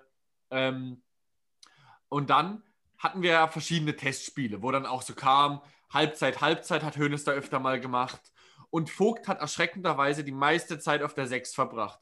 Und ich dachte mir so, meine Fresse, scheiße. Das, und dann konnte ich mir tatsächlich nicht vorstellen, dass er auf der 6 einen Stammplatz bekommt und dass er dann in der in Innenverteidigung oft in der Viererkette einen Stammplatz bekommt. Aber David, du hast absolut recht. Da hat, hattest du auch schon die richtige Prognose am Anfang des Jahres. Kevin Vogt ist einfach so stark und scheint auch im Training so eine krasse Führungspersönlichkeit zu sein, und das sage ich ja auch jetzt immer wieder, wenn ein Kevin Vogt rausgeht und ein Nordfight rein, auch wenn es ein Nordfight gut macht, Vogt macht jeden stärker. Wenn Vogt ein schlechtes Spiel macht oder schlechte Aktionen hat, dann ist er mit dafür verantwortlich, dass ein, äh, ein Posch ein solides Spiel macht und dass ein Nuhu ein solides Spiel macht, dass ein Baumann es einfacher hinten hat, Leute anzuspielen und Samaseku macht er die Sachen auch einfacher. Also Vogt ist einfach ein Spieler, er ist da Dreh- und Angelpunkt da hinten. Deswegen kann man ihn da auch gar nicht mit Nordfight vergleichen. Ähm, und deswegen finde ich es einfach auch krass, dass auch Sebastian Hoeneß, der am Anfang ja scheinbar gar nicht mit Kevin Vogt geklappt, äh, geplant hat, da nicht um ihn herum kam. Genauso auch Sebastian Rudi. Auch ich habe am Anfang des Jahres überhaupt nicht damit gerechnet, dass er so viel Spielzeit bekommt. Ich dachte mir, ey, wir haben das Amaseku, der eine Leistungssteigerung hat. Geiger, Grilic. Geiger, Grilic, alles mögliche. Gacinovic neu. Gacinovic neu, Baumgartner, den du auch bei Bedarf ein bisschen defensiver einsetzen kannst. Ich habe es nicht für möglich gehalten, dass du da Rudi in seinem Alter da so viel Spielzeit und mittlerweile muss ich sagen, ey, Rudi ist fast Achter, Sechser, Nummer eins. Also um, um den, da führt kein Weg dran vorbei. Ist ja der, das, was Alonso für Bayern und Real war, ist so, so Rudi jetzt für, für, die TSG, einfach weil er auch so ein bisschen Ruhe äh, und Spielintelligenz reinbringt. Also ich finde, der hat sich auch wieder sehr erholt. Dem hat man ja auch schon äh, gesagt, bis über den Zenit heraus. Bei Schalke gerade, ja. Äh, ja, ich meine, es ist auch immer sehr undankbar, wenn du, wenn du bei Schalke spielst. nee, aber finde ich, find ich auf jeden Fall. Ja. Jonas, wir brauchen noch deine Tops. Okay, also ja, äh, auf jeden Fall. Ilas Bebu ist auf jeden Fall äh, diese Saison auf jeden Fall mein Top eigentlich Nummer eins. Mhm. Dann äh, ja, Kevin Vogt, Sebastian Rudi muss ich auf jeden Fall nennen, gerade weil ich den beiden nicht so viel zugetraut hat, beziehungsweise nicht so viel Spielzeit. Klar, Olli Baumann ist jetzt auch, ähm, aber was ich sagen muss, Marco John ist natürlich die Entdeckung der Hinrunde. Und wen ich extrem stark finde und auch es nicht für möglich gehalten hat am Anfang der Saison, gerade weil es bei Schreuder auch noch am Anfang sehr holprig war, ähm, Samaseku. Samaseku, absolut, absolut solide mittlerweile auf der 6. Für mich auf der alleinigen 6, wenn du gerade mit einer Raute spielst, eher mit zwei Achtern, einem Zehner vielleicht. Für mich Samaseku ähm, absolut gesetzt. Also ist wirklich, wenn ich höre, Samaseku ist verletzungsbedingt, fehlt er vor dem Spiel, ist es für mich mittlerweile äh, genauso ein Problem, wie wenn jemand sagt, Grilic fehlt. Und das wäre natürlich vor einem Jahr auch noch nicht möglich gewesen. Deswegen würde ich die Topstar tatsächlich noch um Samaseku ergänzen. Genau, also einzelne Spieler haben sich schon ähm, auch weiterentwickelt oder auch in so etabliert, wie man es vielleicht nicht unbedingt erwartet hätte. Ah, und Kramaric darf man natürlich auch nicht vergessen. Den vergisst man natürlich gerne, weil wir so eine hohe Erwartungshaltung haben. Aber ey, er hat 13 Bundesligaspiele nur gehabt, hat wieder durch Corona äh, gefehlt, hat 10 Tore geschossen, zwei Vorlagen. Also wir dürfen es nicht immer als selbstverständlich sehen, dass so jemand wie Kramaric bei uns spielt. Deswegen natürlich top André Kramaric, der gerade am, am Anfang der Saison, wir, wir dachten ja tatsächlich, dass Kramaric den Torrekord von Gerd Müller schlägt. Ja. So, dann müssen wir natürlich jetzt auch noch auf die negative Seite der Medaille gucken. Wer hat euch denn besonders enttäuscht, Jakob? Deine Flops der Saison, der Hinrunde besser ich, gesagt. Ich glaube, meine Flops habe ich äh, jetzt schon immer wieder angestrichen äh, im, im Gesamtkontext der Analyse. Also Ishak Belfodil, elf Einsätze und dabei hat er eine Vorlage gemacht und das ist halt Respekt. schon mau, äh, wenn du, vor allem, weil, weil Hönes ja wirklich eigentlich auf ihn so als Stoßstürmer da, da vorne gesetzt hat. Ähm, er hat es auch ich probiert, ja. auch, hatte ein paar Spiele, in denen er mal positive Auswüchse nach oben hatte, aber ganz oft sah das irgendwie auch lustlos und unmotiviert und, ähm, und Co. aus. Und ich fand es ja, sage ich auch immer wieder, äh, generell eine ganz, ganz merkwürdige Kommunikation, was er da der gegenüber der Sportbild sagt. Er will unbedingt Verein verlassen kann der TSG nicht mehr vertrauen mit den Ärzten und sowas. Und das, ah, das war komisch. Mediz ja. Das Medizinerteam hat sich ja kein bisschen geändert. Das ist ja nur Schreuder, der dann gegangen ist, der ja damals eigentlich gar nichts mit der Geschichte zu tun hatte. Ja. Und auf einmal wird er wieder ganz normal eingesetzt, äh, auf Social Media geteilt und sowas. Ähm, ja, das, das fand ich schon ganz, ganz merkwürdig und äh, überzeugt mich auch gar nicht. Dann muss man natürlich auch Kasim Adams noch äh, reinnehmen, der mir natürlich auch ein bisschen leid tut, weil er oftmals eingesetzt werden musste, wenn man jetzt nicht unbedingt auf den jungen Bogarde setzen wollte. Und halt immer irgendwie der Unglücksrabe ist, der dann noch einen Elfmeter verursacht, der sich noch eine Karte abholt, der noch ein Eigentor schießt, der noch blöde Pässe macht. Ähm, und letztlich dann vor allem noch Joao Klaus. Da vor allem, weil ich so hohe Erwartungen hatte, weil ich richtig Bock auf den hatte. Mhm. Hatten ähm, mit dem Hoffen News Account auch ein paar Mal geschrieben über Instagram. Der hat sich anscheinend auch richtig gefreut, auf die neue Saison in Hoffenheim endlich durchstarten zu können. Ich meine, der ist jetzt ja auch echt schon recht lang bei der TSG und immer wieder verliehen gewesen in, in der Schweiz, nee, Österreich war er. Ja, Österreich. Ähm, und jetzt halt die nächste Leihe, da könnte ich mir gut vorstellen, dass der so langsam auch darin versinkt. Das ist natürlich auch immer gefährlich. Ich meine, wie heißt der? Bruno Nazarovic oder äh, wie, wie heißt der? Nazario, oder? Nee. Nazario, genau, Nazarovic, sage ich schon.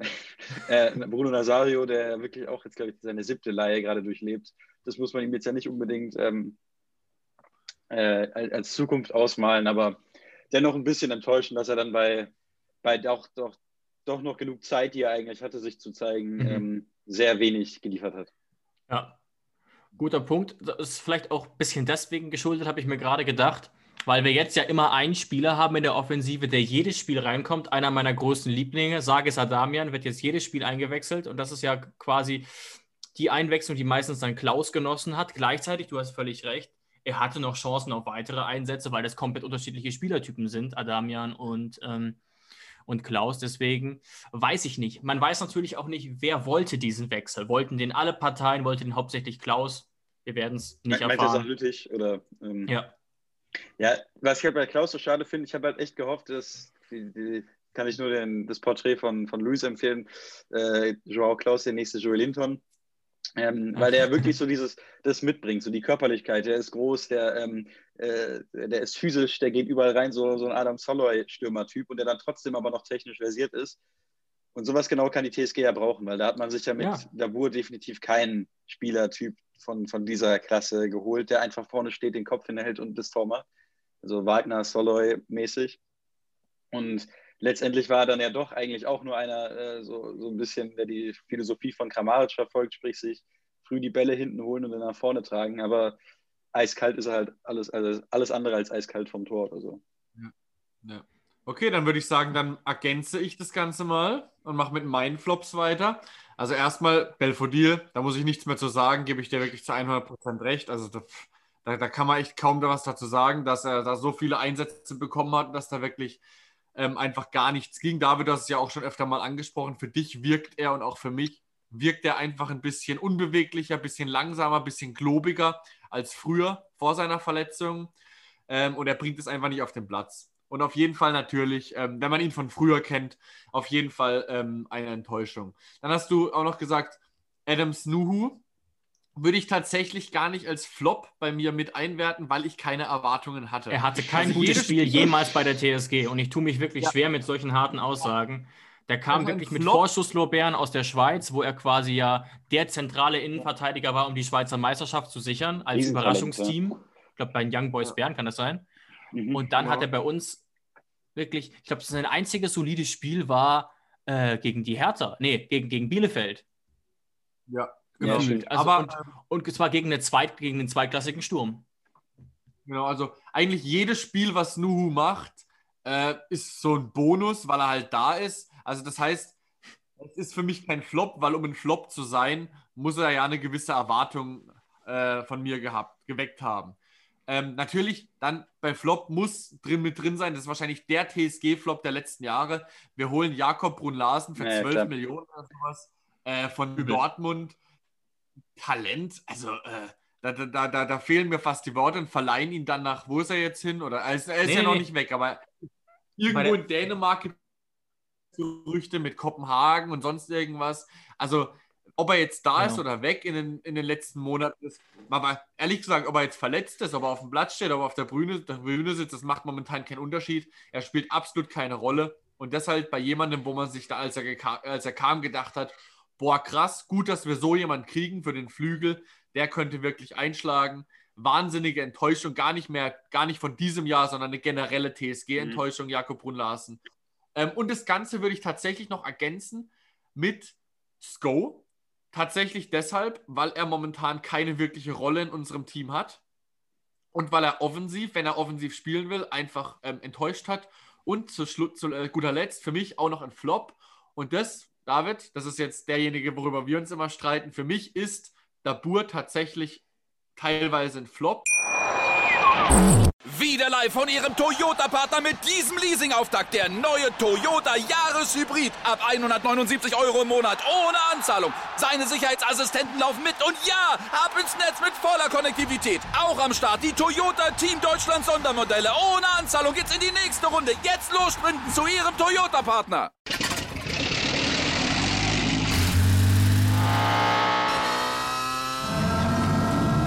Von 0 auf 100. Aral feiert 100 Jahre mit über 100.000 Gewinnen. Zum Beispiel ein Jahr frei tanken. Jetzt ein Dankeschön, rubbellos zu jedem Einkauf. Alle Infos auf aral.de. Aral, alles super. Und das, David, das ist jetzt derjenige, worüber wir uns immer streiten. Für mich ist Dabur tatsächlich teilweise ein Flop. Und das tatsächlich deshalb, weil er so hohe Erwartungen hatte von mir und die halt wirklich auch in keinster Weise bedienen kann. Er schießt keine Tore, er ist unglücklich. Das Einzige, was man ihm wirklich zugute halten kann, dass er unfassbar fleißig ist. Er ist der Erste, der nach einem langen Ball äh, oder wenn der gegnerische Torwart den Ball hat, sagt, auf geht's Jungs und will draufrücken. Aber ansonsten agiert er wirklich mehr als unglücklich dieses Jahr. Er ist kein Belfodil. Ja. Ja, also das verstehe ich durchaus mit Dabur. Also wie gesagt, ähm, ich kriege kein Geld von Munas dafür, aber ich finde tatsächlich, ich verstehe die hohen Erwartungen, die hatte ich auch, aber seine Statistiken geben eben dieses harte Urteil überhaupt nicht her. Gerade in der Europa League hat er genetzt wie ein Blöder, fünf Spiele, vier Tore. In der ersten Bundesliga war es dann nicht mehr so toll, aber es ist jemand, der zumindest ab und zu netzt, der auch zumindest auch bei Sevilla gezeigt hat, sechs Spiele, fünf Torbeteiligung, dass er es kann. Ich glaube, das ist so ein typischer Spieler, der, der braucht jetzt mal seine ein, zwei Tore, um irgendwie reinzukommen. und ganz dann würde es laufen. Ganz kurz zur Ergänzung noch. Also das, bei Dabur ist es jetzt auch nicht so, äh, wie jetzt bei einem Belfodil, dass ich mir jetzt davor denke, wenn er, wenn er im Spiel ist, oh mein Gott, äh, das kann ja wieder nichts werden, sondern ich habe bei Dabur, ich freue mich trotzdem, wenn er spielt. Ähm, ich habe auch immer das Gefühl, er kann jederzeit treffen. Ihm fehlt momentan einfach nur das Abschlussglück. Und deswegen ist er Stand jetzt für mich einfach noch ein Flop. Klar. Weil, weil momentan einfach äh, seine, seine Torquote gerade in der Bundesliga es nicht hergibt. Ähm, und weil er für mich, wie ich eben angesprochen habe, neben, neben Bebun, an Bebun, Kramaric und an Baumgartner offensiv einfach momentan an der Startelf nicht vorbeikommt. Und deswegen stand jetzt noch ein Flop, aber ich habe auf jeden Fall noch die Hoffnung, dass er jederzeit explodieren könnte. So viel ist sicher. Genau, also ich würde dir auch insofern zustimmen, dass ich der Meinung bin, aus taktischer Hinsicht hat die TSG ein Problem, wenn sowohl Dabur als auch Belfodil nicht funktionieren, weil das die einzigen mehr oder weniger klassischen Stürmer sind, die eben wirklich die Räume vorne halten können Und das kann eben und will ein Kramaric nicht, Bebu genauso und Klaus ist weg. Und deswegen ähm, ist es eben wichtig, dass einer der beiden funktioniert und Dabur, da war das halt so ein Auf und Ab. Deswegen Zustimmung dazu. Für mich aber kein Flop, sondern eher ein bisschen, vielleicht ein bisschen enttäuschend. Meine Flops sind, wurde jetzt noch nicht genannt, finde ich aber ziemlich ein Flop, weil die Kommunikation hergegeben hat, dass Hönes den wollte, den einzigen Spieler, den er wohl wollte, Mijat Gacinovic. Kein gutes Spiel. Uns hat er auch ähm, eine lange Insta-Nachricht erreicht von Ulrich Katte, der uns sehr gelobt hat. Vielen Dank dafür. Der auch meinte, dass er es echt schade findet, wie viel Gacinovic ackert, wie viel er tut und das sogar im Vergleich zu Dabur dabei wirklich gar nichts rausspringt. Also da war wirklich kein Spiel dabei, wo ich ihm wirklich mal eine, eine gute oder solide Note hätte geben können. Und dafür, also vielleicht die, haben die Medien sich da auch vertan, aber dafür, dass er angeblich der Wunschspieler war, was auch der Kicker vermeldete, jetzt nicht die böse Zeitung mit den vier Buchstaben, die eh nur Quatsch schreibt, ähm, hat es einfach nicht funktioniert. Mir ist aber klar, warum er verpflichtet wurde. Das hast du, Jonas, ja erklärt, weil er scheinbar ein sehr, sehr guter Pressingspieler ist oder sein kann, so ein bisschen wie Dennis Geiger. Leider hat sich das noch nicht gezeigt und leider stand jetzt ist Dennis Geiger halt auch viel, viel besser. Auf der ich finde, Gacinovic ist jemand, der immer sehr von der Gesamtleistung der Mannschaft lebt. Das habe ich schon immer in Frankfurt gedacht. Ähm, wenn in Frankfurt gewonnen hat, dann war Sagacinovic immer gut aus. Wenn Frankfurt verloren hat, Sagacinovic immer relativ schwach aus. Ich finde, also dem kann man nicht vorwerfen, dass er, das, das hast du ja auch gerade gesagt, äh, zu wenig liefert, dass er zu wenig, ähm, dass er unmotiviert ist oder so. Bei dem ist es halt auch echt einfach bitter. Also ich erinnere mich noch an einer seiner ersten Aktionen, als er gegen gegen Dortmund war das, am vierten Spieltag, glaube ich, äh, verpasst, das 1 zu 0 einzuschieben. Und sowas sieht man halt immer wieder. Gegen, gegen Schalke hatte dann auch die, die große Möglichkeit. Ähm, ich, also der, der tut mir schon fast leid, weil er echt, ich, ich glaube, das ist auch viel, viel Spielglück, was da fehlt und nicht unbedingt können. Genau, möglich. Und in die Richtung äh, hat ja auch Ulrich Katte argumentiert und das ist einfach schade und bitter. Und eben, dass so jemand ähm, der quasi auch von Hoeneß gewollt war, dann eben auch, auch so wenig Einsätze kommt letztlich. Über Larsen brauchen wir nicht mehr reden. Irgendwie hatte ich das im Urin, habe ich auch schon bei der Hoffenheim Saisonanalyse gehabt. Wirklich furchtbar, was der in den letzten zwölf Jahren bei uns gespielt hat. Tut mir sehr leid. Er ist immer noch jung genug, dass es noch irgendwie einen Turnaround geben könnte. Und wir haben schon drüber geredet, deswegen brauchen wir das nicht ausführen. Aber es ist wirklich unfassbar, dass Brannett bei dieser verletzten Situation auf einen einzigen Bundesliga-Einsatz kommt ähm, und wir haben sogar darauf geachtet, in der Vorbereitung hat er ja auch schon selten gespielt, aber in der Vorbereitung waren das alles okaye Leistungen. Und es haben da damals sogar ein, zwei Nachrichten erreicht auf, auf Insta, wo es dann hieß, ja, Brennett war doch ganz gut, vielleicht ist er ja was ähm, für die linke Seite und Sko vorne oder so. Und dann gar nichts. Also wir wissen nicht, woran es liegt, aber ich glaube, ähm, dass ihr da wahrscheinlich auch nicht. Ja? Ich, ich gucke die PKs jetzt, also ich gucke nicht alle PKs, so wie ihr wahrscheinlich, ähm, ja. aber ich weiß auch nicht, ob, ob, da so viele Journalisten überhaupt schon mal auf die Idee gekommen sind, da mal investigativ nachzufragen. Weil ich hatte, wir hatten schon öfter überlegt, äh, ob wir mal einen Text drüber schreiben wollen, weil das ja echt eigentlich, eigentlich verrückt ist, weil ich kann mir auch nicht vorstellen, dass es da persönlich gekracht hat, weil dann wäre er schon längst weggewechselt. Die Option hätte er bestimmt gehabt. Ähm, und äh, aber ich, mir ist aber aufgefallen, ich habe kein Material, um das zu begründen. So, dazu müsste ich mit Hönes sprechen, dazu müsste ich mit Rosen sprechen. Und deswegen fände ich das ganz interessant. Ich weiß aber nicht, ob da mal, ich kann mich noch erinnern, dass Schreuder mal dazu gefragt wurde und da war einfach nur die Aussage, dass er halt äh, Rechtsfuß sei und dass er das nicht gerne hätte auf, auf Linksverteidigerposten. Genau, und da war Kadera bei immer Thema, fit, genau. Und da war das also, Thema auch einfach durch. Das Einzige, was Hönes da tatsächlich mal, und das war auch erst vor kurzem in der Pressekonferenz dazu gesagt hat, ähm, zu Brennett, dass er ihm keine Steine in den Weg legen würde, wenn er gehen wollen würde. Das heißt, das, ja, also das wäre ja auch echt frech.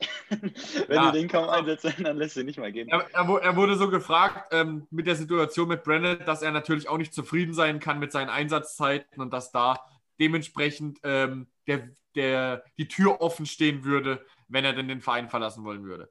Aber ja. wirklich begründet hat er das jetzt nicht und es ist ja auch sagen wir es mal so, das ist ja auch wieder was mit äußerer Kommunikation. Ist es auch wirklich in diesem Punkt wirklich notwendig, dann einen Spieler im Zweifelsfall, wenn es wirklich äh, Leistungsgründe hat, dann so vor den Medien äh, fortzuführen? Muss ja auch nicht immer ja. sinnvoll. Das stimmt und du hast völlig recht, da kam auch einfach keine Nachfrage mehr und das ist überraschend, aber ich sage es ungern, aber ich merke das wirklich an allen Ecken und Enden, sogar wirklich bei guten Formaten, dass sich einfach mit Hoffenheim relativ wenig beschäftigt wird, was ja auch ein Grund war, warum wir diesen Podcast überhaupt erst gestartet haben. Und dann haben die Leute, sogar Leute, die angeblich äh, sich hauptsächlich um Hoffenheim kümmern, vergessen, dass jemand wie Brand existiert. Also du hast recht, Jakob, wir gucken tatsächlich alle PKs und in den letzten Monaten gab es genau eine Frage zu Brandon und das war eben, ob er gehen darf. So. und nicht mal, da hätte man ja in dem Atemzug auch fragen können, was fehlt ihm, warum schafft es jemand mit über zehn internationalen Einsätzen und äh, als, als niederländischer Meister nicht mal ähm, auf mehr als fünf Bundesliga-Minuten oder so, obwohl er ja, also, als, als halbwegs normaler Journalist mit halbwegs normalem Wissen zur TSG hätte man doch einfach fragen können, ey, Kaderabek seit Wochen verletzt, dann Akpoguma fällt auch noch aus, der normalerweise oft Rechtsverteidiger gespielt hat. Posch, keine Ahnung, wird jetzt in die Mitte gezogen. Warum plötzlich Gacinovic? Sie haben doch einen rechten Verteidiger im Kader. Das wäre doch die plausibelste Frage, aber damit hat es auch wieder zusammen, dass äh, Brandon einfach kein Spieler ist, der großes Medienaufsehen erregt. Und damit er ist relativ unbekannt, ja. Und es ist, ist auch wesentlich interessanter zu fragen, wie das eigentlich ist, äh, als Hönes mit Nachnamen. Genau. Also, ja. Ähm, ja. also als, als, als Fazit würde ich sagen, so, äh, wir treffen jetzt auch auf die, die Rückrunde, die jetzt kommt, die äh, auch sehr hart sein wird. Ich meine, wir steigen jetzt direkt wieder ein mit ähm, Köln, was ein Pflichtsieg ist, und dann kommen wieder die Vereine aller Bayern, Frankfurt, äh, Dortmund. Und ähm, ja, also ich, ich wünsche mir einfach, dass die, dass die Defensive stabilisiert. Da kann ich mich nur wiederholen, weil ich glaube, vorne mangelt es eigentlich gar nicht mal so arg, wenn Kramaric fit ist. Und ich hoffe wirklich, ich hoffe sehr, dass man ähm, nicht mehr allzu sehr, äh, nicht mehr allzu viele Ausrutscher hat im Sinne von äh, hohen Niederlagen und sowas. Weil gegen, gegen die Bayern kannst du mal verlieren, keine Sorge. Du kannst auch gegen Frankfurt verlieren.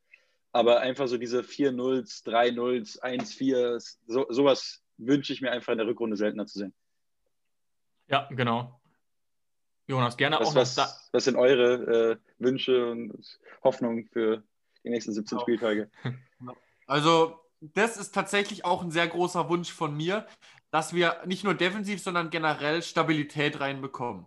Also, dass man merkt, dass wir bei jedem Pass äh, wissen, wissen, also dass man bei je, dass der Fan sich das Spiel anguckt und denkt, da sind jetzt keine Zufallsprodukte dabei ständig, sondern es ist eine klare Spiel.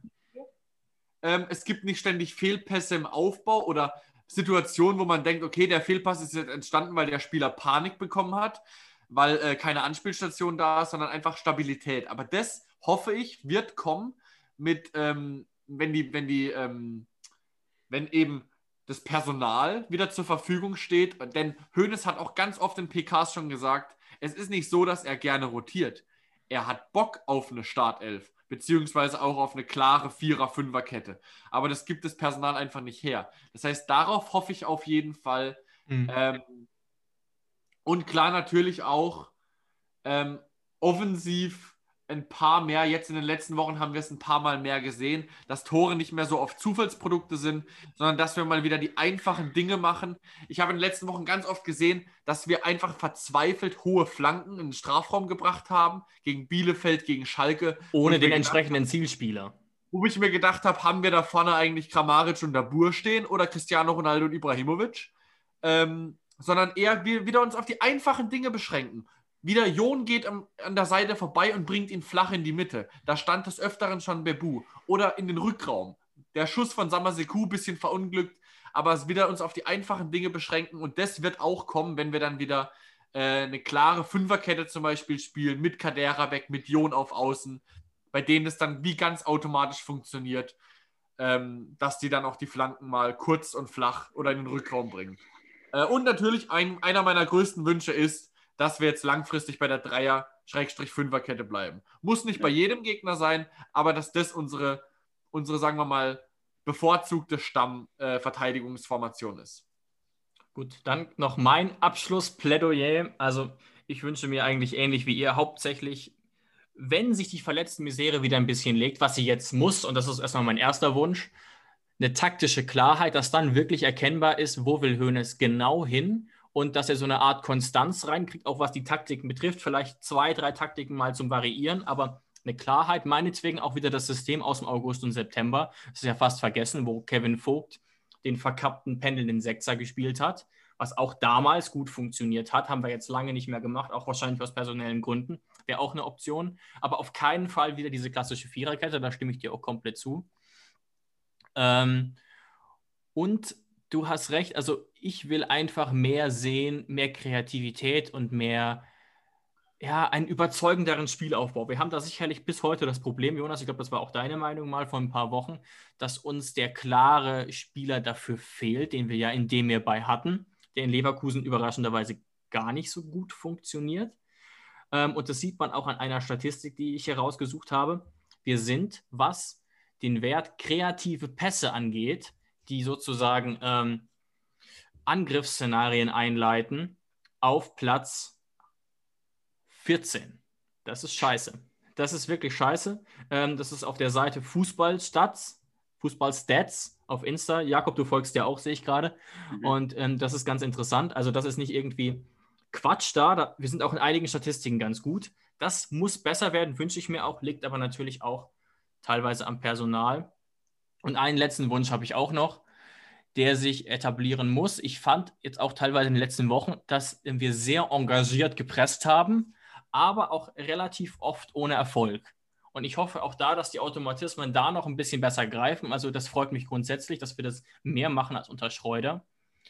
Aber das muss besser funktionieren. Aber dafür sind natürlich auch gerade zwei Spieler wie Geiger und Baumi sehr wichtig, glaube ich. Ähm, und dann kann es vielleicht doch noch Richtung Platz 7 gehen. Betonung liegt aber auch vielleicht. Ja, also da nochmal kurz ergänzend. Ich finde tatsächlich unser Pressingverhalten, das steht und fällt mit ähm, Dennis Geiger auf der 8, weil ähm, der leitet es einfach ganz oft ein. Unser Pressing sieht oftmals halbherzig aus. Sogar Schalke 04 hat in der ersten Halbzeit das Pressing deutlich besser gemacht als wir in der ganzen Saison. Da war ich wirklich überrascht und dachte, wer sind diese Typen da? Und warum stehen die da hinten? Weil die das wirklich gut gemacht haben. Wir hatten wirklich Probleme. Ich kann mich noch erinnern, Samaseku gegen Schalke komplett allein auf der 6, gegen ja, drei Leute von Schalke. Ähm, da hat sogar Schalke das Pressing gemacht. Das heißt, Pressing, ich sehe Pressing sehr gerne. Das macht ein Spiel sehr äh, attraktiv natürlich und äh, führt auch sehr oft zum Erfolg. Also viel öfter jetzt, wie wenn jetzt Bielefeld hinten drin steht mit elf Mann gerade äh, mit, mit hohem Pressing kannst du sehr oft äh, Tore erzielen und deswegen, dass man da den Fokus noch drauf legt. Aber da ist natürlich wichtig, dass Dennis Geiger relativ zeitnah wieder zur Verfügung steht. Genau, und ich glaube, damit sind wir durch und haben ja eine auch. Schon... Letzte Sache, ja, eine gerne, letzte Sache, gerne. die ich noch ganz gerne machen. Wir haben ja jetzt am Anfang, wir haben ja die Folge begonnen mit den Zahlen, wo wir gesagt haben, Jakob hat uns auf den fünften Platz geschätzt, ich auf den sechsten, David auf den ah, siebten. Gute Idee. Ich gebe uns dreien jetzt zum Abschluss noch die Möglichkeit, unsere Bundesliga-Platzierung ähm, aufzufrischen. Was, da Jakob, was würdest du sagen, auf welcher Bundesliga-Platzierung landen wir am Ende der Saison?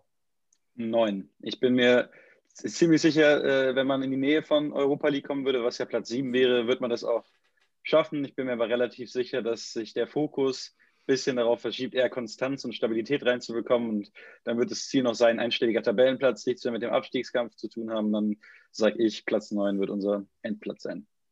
Da hast du, ich sage auch Platz 9 tatsächlich. Also das werde ich jetzt auch nicht ändern, nur weil du das auch gesagt hast, habe ich mir schon vorher gedacht. Ich werde auch Platz 9 sagen, Bundesliga, genau dieselbe Begründung wie du.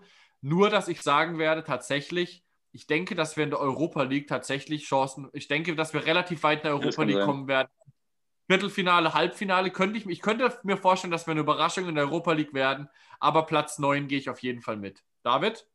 Ja, ich sage jetzt einfach mal Platz 8, wohl wissend aber, dass alles zwischen Platz 7 und 13 möglich ist. Alles andere würde ich aber ausschließen. Es ist wirklich gerade eine spannende Phase, aber eigentlich, solange jetzt nicht weiterhin externe Faktoren auf uns einprasseln, muss man eigentlich fordern, dass wir mindestens mal Teams wie Stuttgart und Freiburg überholen, die gar nicht so weit vor uns stehen. Und auch so ein Team wie Union Berlin muss eigentlich noch abstürzen, unabhängig davon, dass sie sich jetzt auf Social Media zu Recht völlig unbeliebt gemacht haben durch mehrere Äußerungen und ja, durch Platz. komischen Umgang mit Corona. Also wirklich ein sehr kultiger Verein. ähm, ganz, ganz eigenartig, ähm, was da getrieben wird. Aber klar, ich glaube, die haben jetzt acht Punkte Vorsprung auf uns oder sogar neun. Aber es wäre wirklich eine Riesenüberraschung, wenn die jetzt nicht so ein bisschen einbrechen würden, wie es ja auch die Hertha häufiger mal getan hat. Es gab, glaube ich, in den letzten fünf bis zehn Jahren ganz viele Saisons, wo die Hertha so nach der Vorrunde so Platz sechs, sieben, acht stand und dann sind sie immer, aber wirklich immer ins Mittelfeld abgestürzt, wenn sie nicht eh schon weiter unten drin standen. Und wenn das mit Union nicht passieren würde, ähm, wäre ich sehr überrascht. Deswegen denke ich, dass wir noch ein paar Plätze klettern könnten. Ich sage jetzt einfach mal optimistisch Platz 8. Alles klar. Zum, zum Ende würde ich vielleicht noch ganz kurz Werbung machen. Auf hoffenews.de haben äh, Luis und ich die, das gesamte Jahr 2020 zusammengefasst. Ähm, ist ja auch noch nicht so, so alt, das neue Jahr. Da haben wir einen ersten Teil äh, des Rückblicks gemacht, den hat der Luis geschrieben. Ich habe den zweiten Teil geschrieben, immer so versucht, ein bisschen humorvoll, ein bisschen satirisch noch reinzubringen. Das dauert auch nicht lang, könnt ihr euch anschauen. Ähm, genau, folgt Hoffe News und David und Jonas und mir auf allen sozialen Kanälen. Lasst, uns, lasst euch nicht in den Kommentarspalten aufziehen. Ich merke, sehe das immer mehr, wie die Leute durchdrehen, nur weil es jetzt gerade nicht läuft und sich dann äh, provozieren lassen und äh, unnötig beleidigend werden. Auch wenn jemand irgendwas mit Impfstoff und sowas schreibt. Leute, nehmt, nehmt euch das alles nicht zu Herzen und seid einfach ein bisschen ruhiger. Lasst es nicht an den Stand kommen. Das wäre auch noch ein Wunsch, den ich habe für die Rückrunde. Ganz genau, so ist es. Und generell kann man auch öfter mal auf hoffelnews.de vorbeischauen. Was es da auch häufiger gibt, sind Gegnerinterviews vor dem Spiel, wo ihr euch dann ähm, besprecht mit Fans vom anderen Lager. Das ist auch äh, oft sehr interessant zu lesen. Das noch als letzte für, Empfehlung. Für Köln, für Köln kann ich mal sagen, haben wir mit äh, Thomas Reinscheid gesprochen. Der ist Chefredakteur von fc.com, ist auch so was ähnliches wie äh, Hoffe News. Erscheint dann auch heute noch. Genau, wenn wir eh schon im Werbeblock sind, denkt dran, wir haben gestern schon eine Folge äh, veröffentlicht, deswegen reden wir auch nicht heute über Köln, sondern in der Folge 52 reden wir über Köln und Hertha in einer ganz regulären Folge. Und wer die Folge immer noch nicht gehört hat, ganz, ganz dringende Empfehlung, die Folge von Ende Oktober mit ähm, Goat Alexander Stolz zu hören. Wirklich ein sehr, sehr sympathischer Typ, der auch so sehr viele Einblicke hat und der übrigens auch eine These sehr unterstützt hat, Jakob, von dir eben nochmal zum Abschluss, der wirklich sehr damit gehadert hat, wie viele Trainerwechsel es beim VfB gab und meinte, dass das seiner persönlichen Entwicklung als Profi absolut nicht gut getan hat. Und der VfB war ja auch der Verein, der, glaube ich, in den letzten zehn Jahren die mit Abstand häufigsten Trainerwechsel hatte. Ich glaube sogar kurz vor Schalke. Mittlerweile könnte Schalke wieder vorbeigezogen sein. Das weiß ich nicht genau. Genau, von meiner Seite wäre es das. Ich glaube, wir sind 90 Minuten jetzt drauf. Und ich hoffe, euch geht's gut. Vielen Dank euch fürs Einschalten und wir hören uns bald wieder. Danke an Jakob und natürlich auch danke an Jonas, aber du bist ja eh immer mit dabei. Danke, dass ich hier sein durfte. Ciao, macht's gut. Wieder live von Ihrem Toyota-Partner mit diesem Leasing-Auftakt. Der neue Toyota Jahreshybrid. Ab 179 Euro im Monat. Ohne Anzahlung. Seine Sicherheitsassistenten laufen mit. Und ja, ab ins Netz mit voller Konnektivität. Auch am Start die Toyota Team Deutschland Sondermodelle. Ohne Anzahlung geht's in die nächste Runde. Jetzt los sprinten zu Ihrem Toyota-Partner.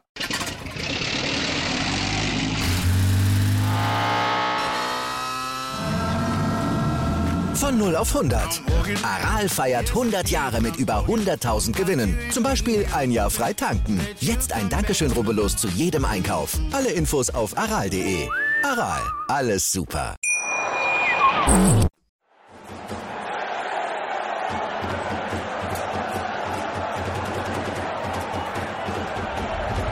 Hoffefunk, der Fußballpodcast zur TSG 1899 Hoffenheim auf meinsportpodcast.de.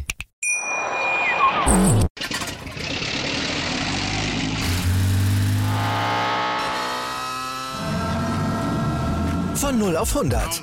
Aral feiert 100 Jahre mit über 100.000 Gewinnen. Zum Beispiel ein Jahr frei tanken. Jetzt ein Dankeschön, rubbellos zu jedem Einkauf. Alle Infos auf aral.de.